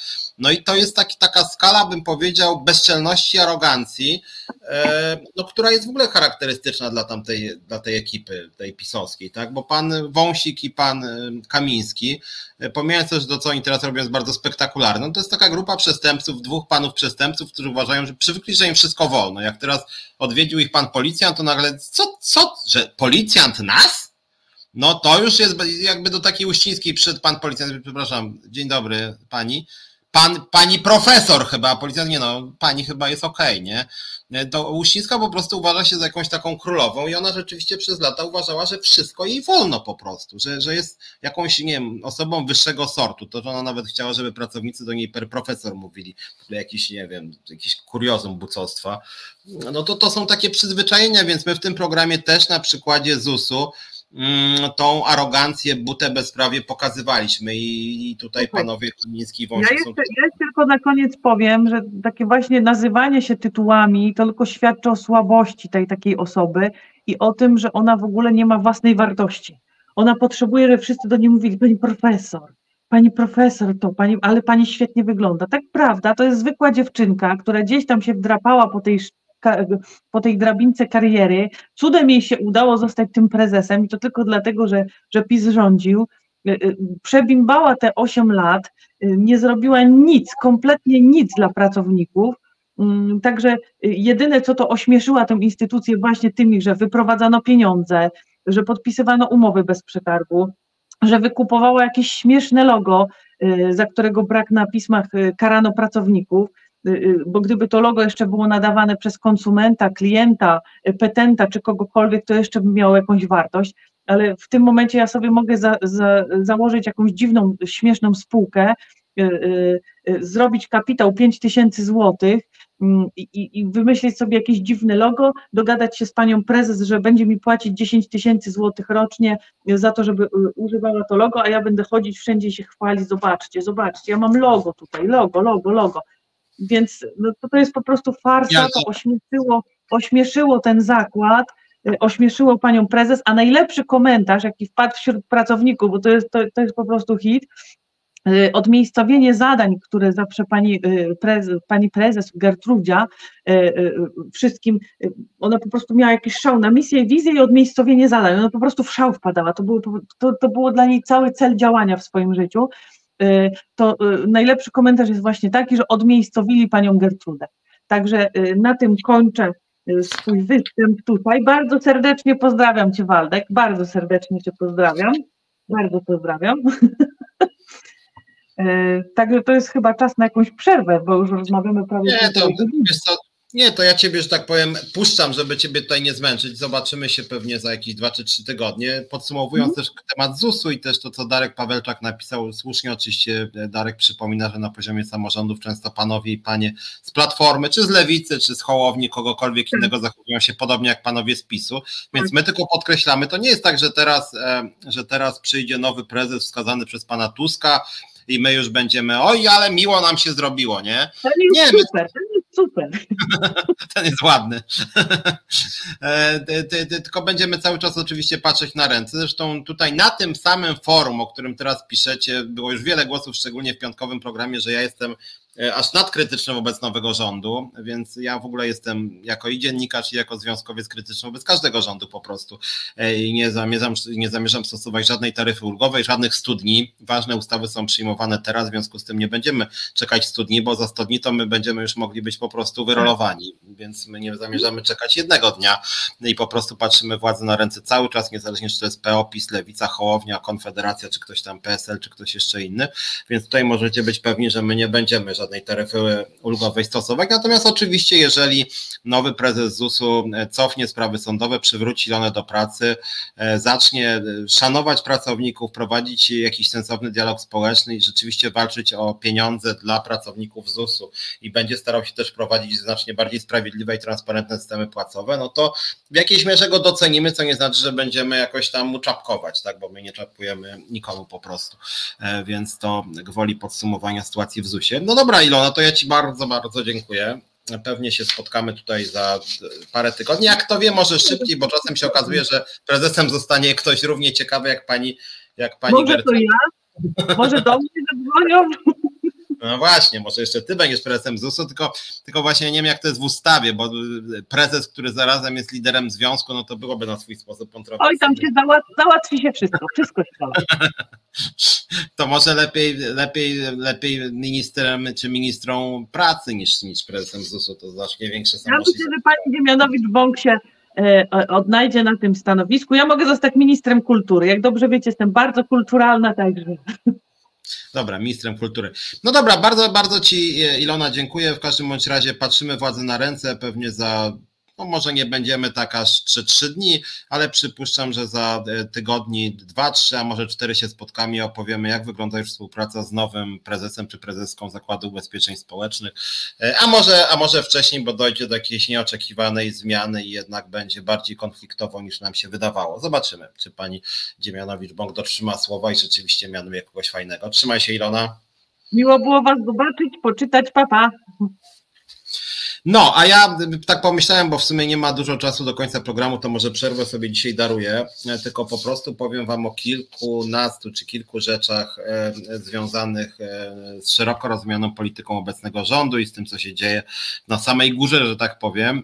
Jak widzicie, no ja się Ilonie nie dziwię, ja sam jestem też bardzo zadowolony z tego, że pani Uścińska straciła stanowisko, bo my sobie tutaj żartujemy, ale tak naprawdę słuchajcie, przypuszczam, że duża część z Was, gdyby dostała na pocztę sprawę sądową, że jesteście pozwani cywilnie, że jesteście oskarżeni karnie, no to w sumie nie jest nic przyjemnego, bo później trzeba, e, to jednak stresuje, trzeba też e, dać jakąś odpowiedź, no te procesy trwają, to jest stresujące, angażujące, drogie po prostu, tak, e, no jest to jakaś forma prześladowania, moim zdaniem, niezależnych związków zawodowych, tym bardziej, że my mamy tysiąc czy sto tysięcy razy mniej pieniędzy niż pani Uścińska, tak samo było z lotem, tak, więc w tych procesach nie chodzi tylko o to, że oni się poczuli obrażeni, tylko chodzi po prostu o to, żeby na nam odebrać wolę działania, żeby nas zniechęcić do działania, żeby nas zastraszyć i o to w tych procesach pani Uścińskiej chodzi, co też jest jedną z jej wad. Jeśli chodzi o te sprawy, o których chciałem w skrócie powiedzieć, bo tak bardzo dużo czasu już nie mamy, jak wiecie, dzisiaj trwa sprawa pana Wąsika i pana Kamińskiego.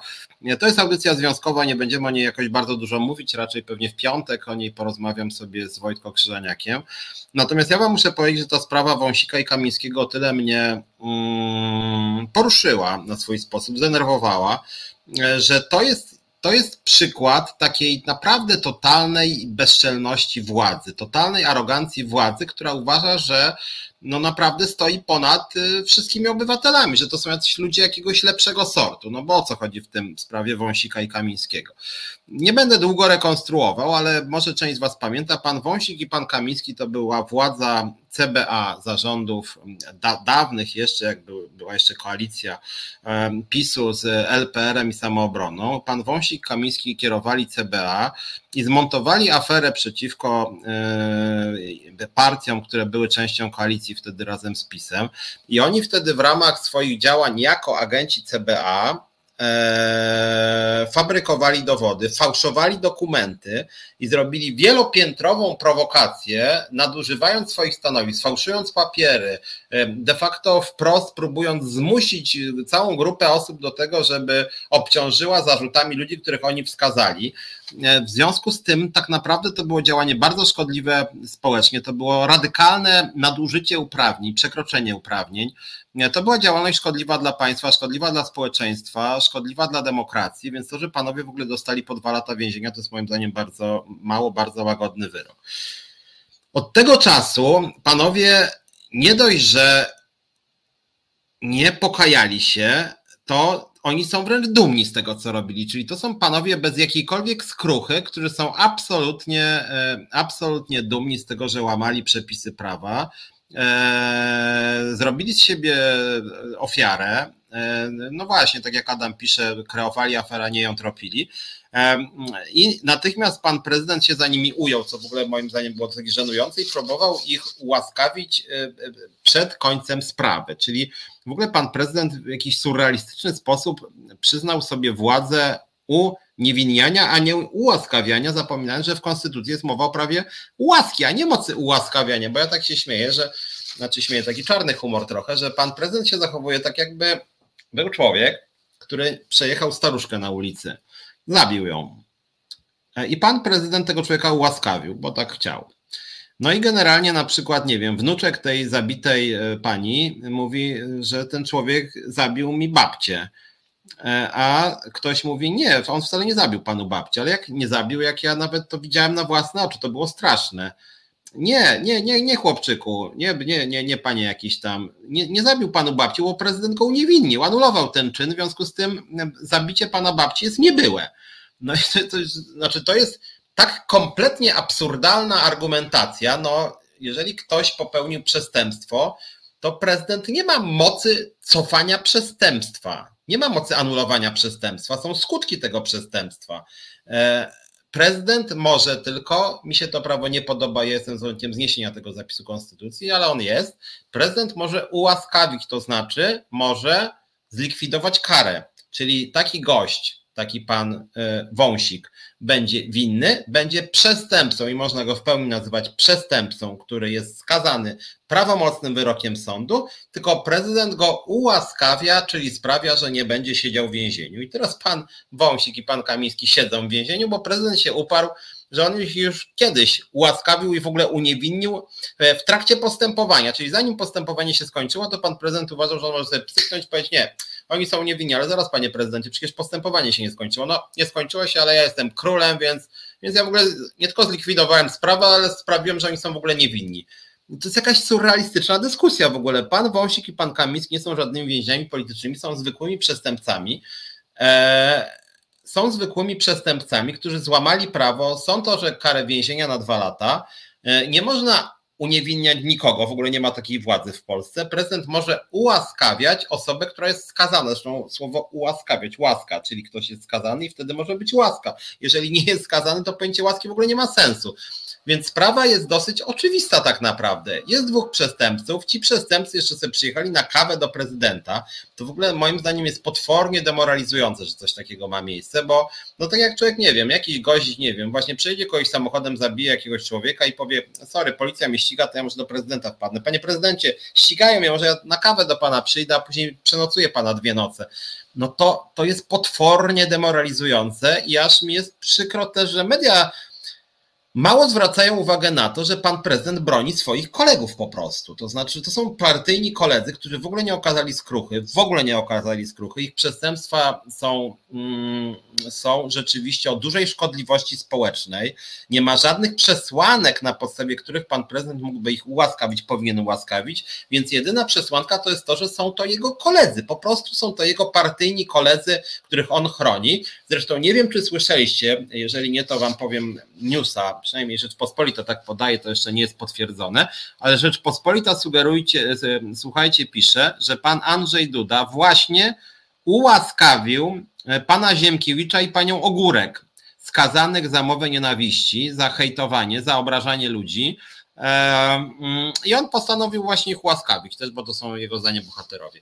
I to już zaczyna być jakaś taka akcja, że jeżeli ten Duda tak ułaskawia sobie tutaj pana Wąsika, pana Kamińskiego, swoich przyjaciół, tutaj panią Ogórek i pana Ziemkiewicza, nienawistnych, obrzydliwych hejterów, bo są po prostu z jego obozu politycznego, no to to jest naprawdę jakaś totalna kompromitacja pałacu prezydenckiego też. Ja już nie mówię o tym, że pan prezydent jakby kompromituje się, bo nie zna prawa, ale pomijając nawet te spory prawne, to, że on ułaskawia po prostu przestępców, którzy nie mają żadnego poczucia skruchy. I później jeszcze, kiedy wie, że policja ich ściga, że jest po prostu wniosek sądu, żeby ich doprowadzić do więzienia, to niech zaprasza do siebie i sobie sweetfocie z nimi robi. I, I później jest oburzony, że policja w ogóle wkroczyła i ściągnęła i mówi, że to są moi goście.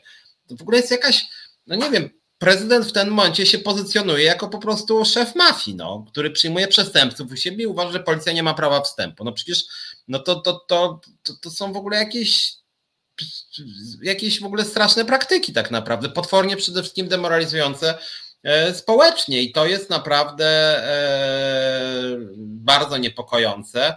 E, rządu tutaj Feniks pisze, nie, nie, tutaj ustawa budżetowa jest tą bardzo ważna, o której trochę z Iloną rozmawialiśmy. Moim zdaniem to nie jest zasadne.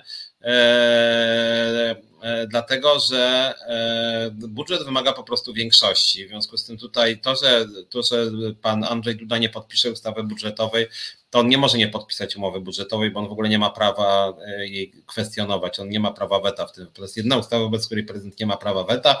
E, prezydent z różnych przyczyn może nawet skierować ustawę budżetową do Trybunału Konstytucyjnego, ale w Konstytucji nie jest napisane, że skierowanie e, do Trybunału Konstytucyjnego sprawia, że, mm, że mają być nowe wybory. Jedyny obowiązek spoczywający na rządzie, to jest y, doprowadzenie y, y, budżetu do prezydenta przed końcem stycznia. Tam są terminy konstytucyjne i to jest koniec stycznia. W związku z tym, jeżeli taka ustawa będzie do prezydenta się pojawi, na przykład z tego, co mówi Donald Tusk, bodaj 18 stycznia, to wszystko będzie w terminie. Prezydent nie będzie miał żadnych podstaw, było bezprawne jakkolwiek rozwiązywanie przez niego parlamentu. Więc to ja bym się o to nie obawiał. Natomiast rzeczywiście uważam, że jest bardzo, bardzo dla nas jako obywateli mm, przykra cała ta sytuacja, tak, że aż tak źle to nasze państwo wygląda, że prezydent sobie broni przestępców, że gości ich po prostu przychodzą do niego na kawkę, że on w ogóle chce ich przenocować, no przecież to jest jakieś ośmieszanie państwa po prostu, no. A przeciętny obywatel, który nie wiem, nawet ukradnie dwa kilo kiełbasy albo ma przy sobie gram marihuany, no to może po prostu być pociągnięty do odpowiedzialności i nie będzie nikt za nim tutaj demonstrował. Żaden prezydent nie powie, dość, nie zgadzam się, żeby pan Henryk, który ukradł dwa kilo kiełbasy, miał, prawda, odpowiadać za swoje czyny. Dość tego, zapraszam go do swojego pałacu. A zaprasza dwóch kolesi, którzy złamali prawo w sposób brutalny. Powtarzam po raz trzeci, w żadnej mierze panowie ci dwaj nie zadośćuczynili, E, w żadnej mierze e, nie przyznali, że źle, e, że, że zły czyn popełnili. W żadnej mierze nie rokują w ogóle, żeby, żeby naprawić swoje czyny. Przedstawiają się jako bohaterowie, są, wręcz deklarują, że mogliby jeszcze raz zrobić to samo. I nawet jak pan Duda również mówi, że oni są w ogóle jakimiś bohaterami, to jest jakiś w ogóle matrix, dwóch przestępców i głowa państwa mówi, że nawet nie tak, że oni jakoś swoją postawą na przykład zasłużyli na to, żeby nie odbyć kary, bo na przykład zrozumieli, że źle czynili. Nie, pan prezydent mówi fajnie, że kryminaliści, fajnie, że łamali prawo, fajnie, że przestępcy, w sumie to nie byłoby źle, jakby dalej tak sobie łamali prawo. No to, jest jakiś straszliwy przekaz po prostu. Ja muszę powiedzieć, że to mnie najbardziej jako obywatela niepokoi i wkurza, muszę uczciwie przyznać, bo ja jak wiecie jestem wobec każdej władzy krytyczny, ale to, że ta władza yy, pisowska była E, że tak powiem, e, jest tak butna, tak zarozumiała i tak przekonana o tym, że jej wolno łamać prawo i traktować państwo jako swój folwark, no to, to jest dla mnie porażające po prostu. Drugi wymiar tej samej sprawy, jutro jak wiecie, 11 stycznia jest demonstracja pod Sejmem Prawa i Sprawiedliwości.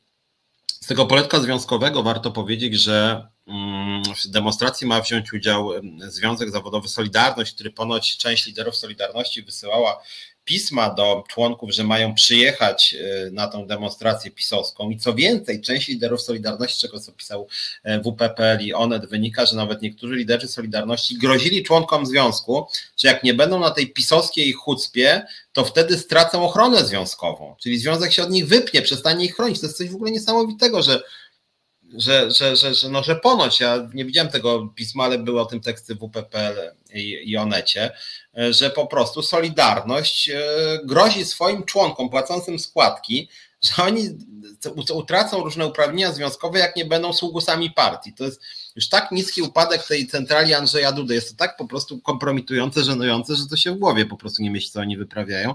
A ja przypomnę, e, kolejna sprawa, że oczywiście, że na tej demonstracji pisowskiej na pewno będzie wątek pana Wąsika i pana Kamińskiego ciągnięty, ale pierwotnie to jest demonstracja w obronie um, tych bonzów TV polskich. To znaczy, nie wiem, czy słyszeliście, ostatnio był była sprawa, bo, bo bodaj pan się nazywa chyba Gajewski, ale nie, nie, nie ten z ministerstwa, tylko w ogóle chyba niespokrewniony e, w telewizji polskiej. Kość, który był, mm, miał 20 parę lat, w czasie, kiedy został zatrudniony w TVP, nie miał nawet matury, nie miał matury. E, znany był wyłącznie z tego, że był we władzach młodzieżówki suwerennej Polski, wcześniej Solidarnej Polski. I ten gość bez matury 3 miliony złotych w 3 lata mniej więcej. 3 miliony w 3 lata, gość bez kompetencji, bez wykształcenia, nie wiadomo co robił tak naprawdę, był jakimś tam wicedyrektorem tam do spraw jakichś korporacyjnych. 3 miliony. Przecież to jest rozkradanie instytucji publicznej. Telewizja publiczna w tym czasie, kiedy on dostawał te pieniądze, była finansowana z tej dotacji z budżetu, o której też dzisiaj jest mowa, e, coraz bardziej takiej sowitej, coraz, coraz większej. I ten pan 3 miliony w 3 lata.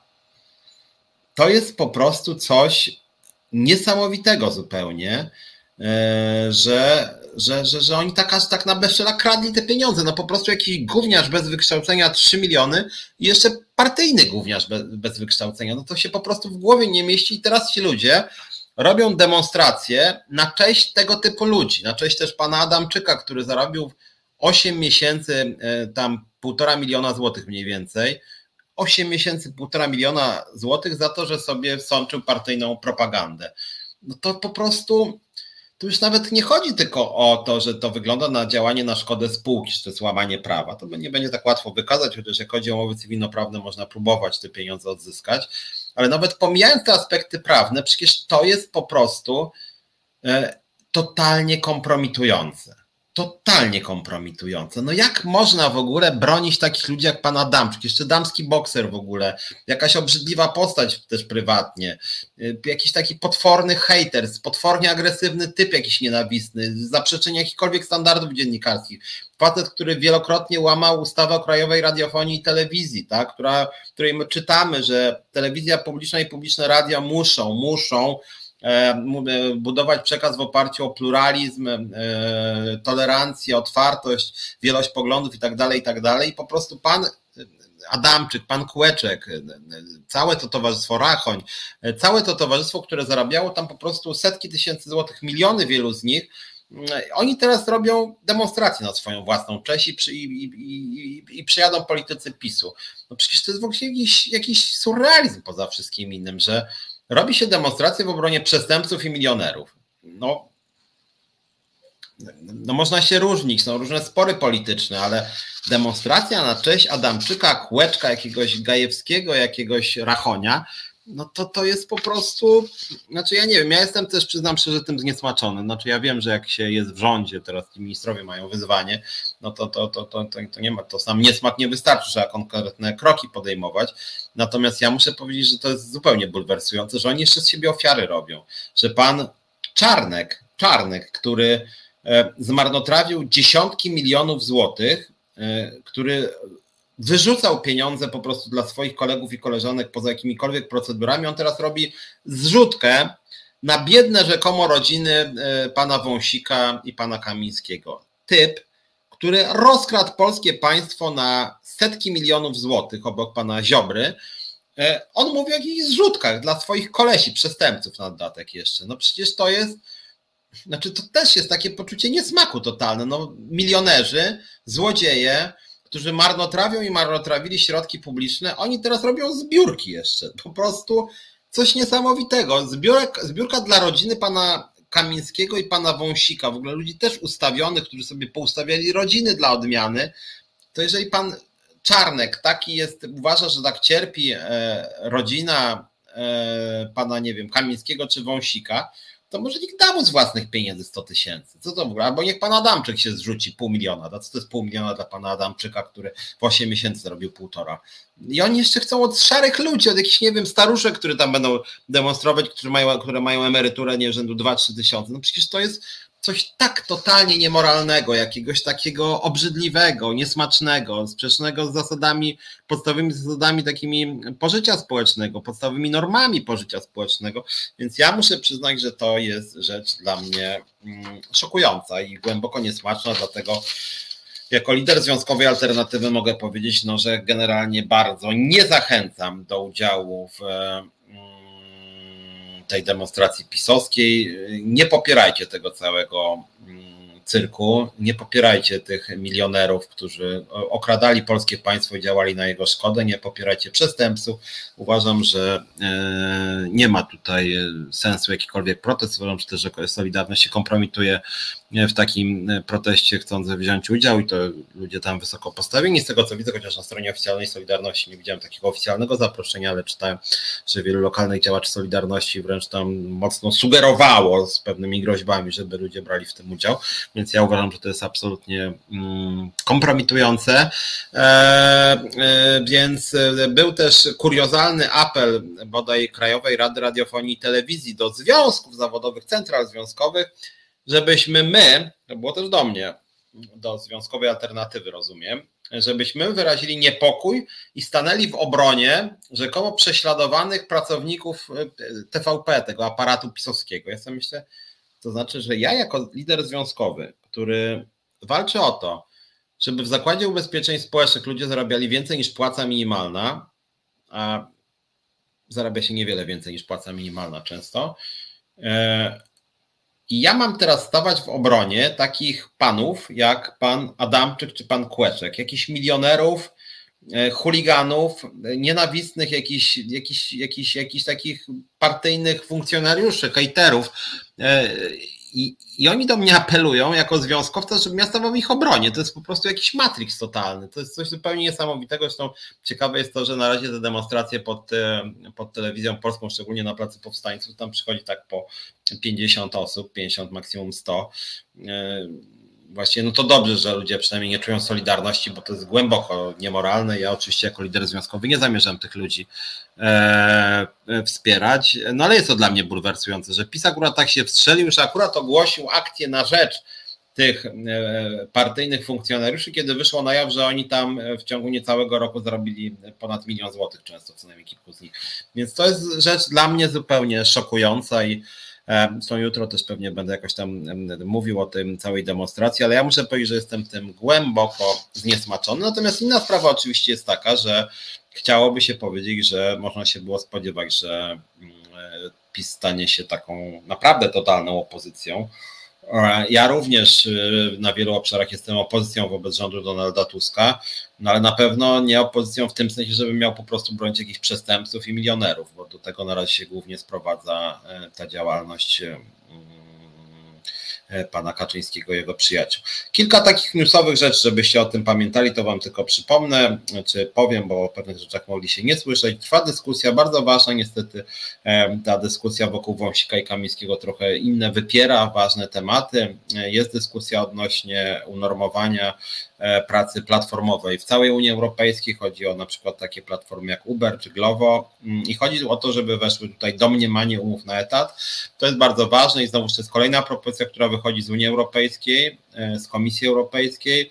Ma to rozwiązanie e, objąć wszystkie kraje członkowskie. Chodzi o to, żeby e, właśnie wszyscy pracownicy platform cyfrowych, że właśnie między innymi jak wymieniłem Uber, Glovo, ich tam jest dosyć dużo, chodzi głównie o sektor mm, i gastronomiczny, taksówkarski, różnego rodzaju e, usług, e, że tutaj powin, ma być domniemanie etatu. Tak, obecnie to są bardzo dziwne często rodzaje umów śmieciowych, no i Unia Europejska chciałaby, żeby było domniemanie etatu, żeby było tak jak jest artykuł 22 w Polsce kodeksu pracy, że jak jest miejsce pracy, czas pracy, podległość służbowa, to musi być etat, to jest niestety w praktyce fikcja, ale e, prawo pracy tyle mówi, no to Unia Europejska by chciała, żeby to przestała być fikcja i żeby również był po prostu obowiązek w całej Unii żeby w tej pracy platformowej wprowadzić właśnie domniemanie umowy na etat. I oczywiście od razu podniósł się raban pracodawców, że to będzie w ogóle, co to będzie wszyscy na etacie, bo oni się też boją, że to obejmie cały rynek pracy, że jeżeli praca platformowa, to dlaczego e, nie ma to dotyczyć również innych wymiarów rynku pracy. Ja oczywiście jestem za tym, żeby szczególnie umowy zlecenia znikły z polskiego rynku pracy, żeby zostały maksymalnie zmarginalizowane, bo one w większości są patologią, to znaczy nie widzę żadnego powodu, żeby na przykład pracownicy kawiarni, restauracji czy sklepów mieli umowy zlecenia, kiedy pracują od 8 do 16 czy od 14 do 22 e, pod kierownictwem konkretnej osoby w określonym miejscu, w określonym czasie, to po prostu musi być etat. Tu nie ma żadnych przesłanek, e, żeby były e, umowy cywilnoprawne. Więc jak mówię, podsumowując ten wątek, Unia Europejska idzie w tym kierunku, więc chce na razie objąć tym, tym wymogiem umowy etatowej tą pracę platformową, ale część ekspertów uważa, że jeżeli się obejmie e, tą część rynku pracy, to cały rynek pracy e, będzie nią objęty i wtedy się radykalnie ograniczy e, liczbę umów śmieciowych. Tak na marginesie, według ostatnich danych, to są dane z 2020 roku, słuchajcie, zarządów PiSu. W 2022 roku e, wzrosła skala umów cywilnoprawnych o około 200 tysięcy do miliona 100 e, tysięcy osób i wzrosła skala samozatrudnienia z miliona 300 e, do miliona 550 tysięcy. Warto o tym pamiętać, że wbrew temu, co władza mówi, rośnie skala umów cywilnoprawnych, e, więc nie wygląda to wcale tak ciekawie, jak PiS czasem mówi, że oni już tam odśmieciawiają ten rynek pracy. E, wręcz przeciwnie, czasem wręcz ten rynek pracy uśmieciawiają. E, kolejna sprawa bardzo też ważna e, to, to jest kwestia ubóstwa. E, często o tym mówię, bo PiS się chwali, że praktycznie wyeliminował mm, ubóstwo w Polsce. Tymczasem prawda jest zupełnie inna. W 2022 roku skala ubóstwa w stosunku do roku 2017 nawet wzrosła. Skala bezwzględnego ubóstwa wzrosła. E, wzrosła również skala ubóstwa, czyli osób żyjących poniżej minimum socjalnego. Mm, minimum socjalne, że dwa zdania o tych dwóch miarach. Ubóstwo bezwzględne, skrajne ubóstwo, to jest taka miara ubóstwa, która mówi o tym, że jak ktoś jest poniżej minimum ubóstwa skrajnego, to znaczy, że jego życie i zdrowie jest zagrożone, czyli na przykład może mu się posypać zdrowie, tak? Bo nie stać go na przykład, no nie wiem, na elementarnie zdrową żywność, czy nie stać go na ogrzewanie, y, ma problemy mieszkaniowe i tak dalej, i tak dalej, tak? To jest taka, no takie ubóstwo maksymalne, tak? Ubóstwo, którego w Unii Europejskiej w krajach najbogatszych praktycznie nie ma, w Polsce niestety jest i jak mówię, w latach 2017-2022 skala tego ubóstwa wzrosła, w 2017 było 4,3%, a w 2022 4,7%. E, co to za dane? To są dane Głównego Urzędu Statystycznego Waldku, oficjalne dane jedynego i głównego rządowego Centrum Statystyk, czyli Głównego Urzędu Statystycznego. Wzrost ubóstwa z roku 2017 do roku 2022. E, e, wcześniej rosło ubóstwo również w latach 2010-13, no to mówię, Główny Urząd Statystyczny. 2010-2013 też ubóstwo rosło, w związku z tym zarządów Tuska też nie było tak ciekawie wtedy wtedy.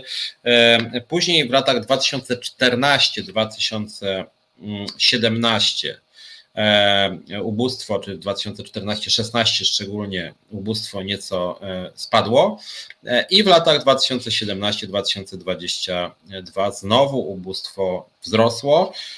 Warto jeszcze, a i ten drugi wskaźnik, czyli minimum socjalne, e, to jest wskaźnik, który jest, no można powiedzieć, no nie, to, to, tu nie chodzi o bezwzględne ubóstwo, tylko minimum socjalne, które obejmuje między innymi dostęp do e, dóbr kultury na przykład, tak? To znaczy partycypację w życiu społecznym, więc jeżeli ktoś żyje poniżej minimum socjalnego, to nie znaczy, że jego E, zdrowie jest zagrożone, że nie dojada na przykład, ale na przykład nie stać go na to, żeby, nie wiem, pójść czasem do e, teatru e, czy do kina. Mówię w pewnym uproszczeniu, szczegółowe definicje są na stronie Głównego Urzędu Statystycznego. No i jak chodzi o minimum socjalne, to w 2010 roku to było 41,2% poniżej tego minimum socjalnego, później wzrosło, co ciekawe, do 2015 roku i to było 42,7%. W 2017 roku to było 38,7%, czyli czyli spadek między rokiem 2015 i 2017 dosyć istotny, więc można powiedzieć, te pierwsze 2-3 lata rządów PiSu to ubóstwo nieco spadło, ale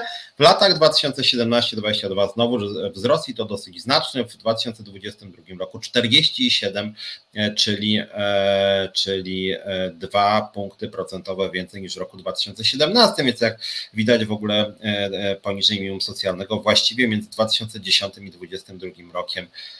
w zasadzie nic się prawie nie zmieniło. To jest moim zdaniem klęska też polskiego państwa, klęska pisowskiej władzy. A przypomnę, e, na sam program e, Rodzina 500 Plus poszło no, grubo ponad 200 miliardów złotych, więc to w ogóle straszne pieniądze wydane i efekty są e, ograniczone. Przypomnę tylko na koniec postulat nasz, który tutaj między innymi Dariusz Pawelczak, obecny nasz lider kierowców z koło brzegu, formułował, mianowicie zrównanie płacy minimalnej i minimalnego wynagrodzenia zasadniczego. Ważny postulat moim zdaniem, bo przypomnę, dzisiaj jest tak, że ma, jest coś takiego jak płaca minimalna, e, która jest ustawowo regulowana rozporządzeniem e, i tutaj jak chodzi o tę płacę minimalną, teraz ma od 1 stycznia 4242 zł brutto miesięcznie, 27,70 godzinowo.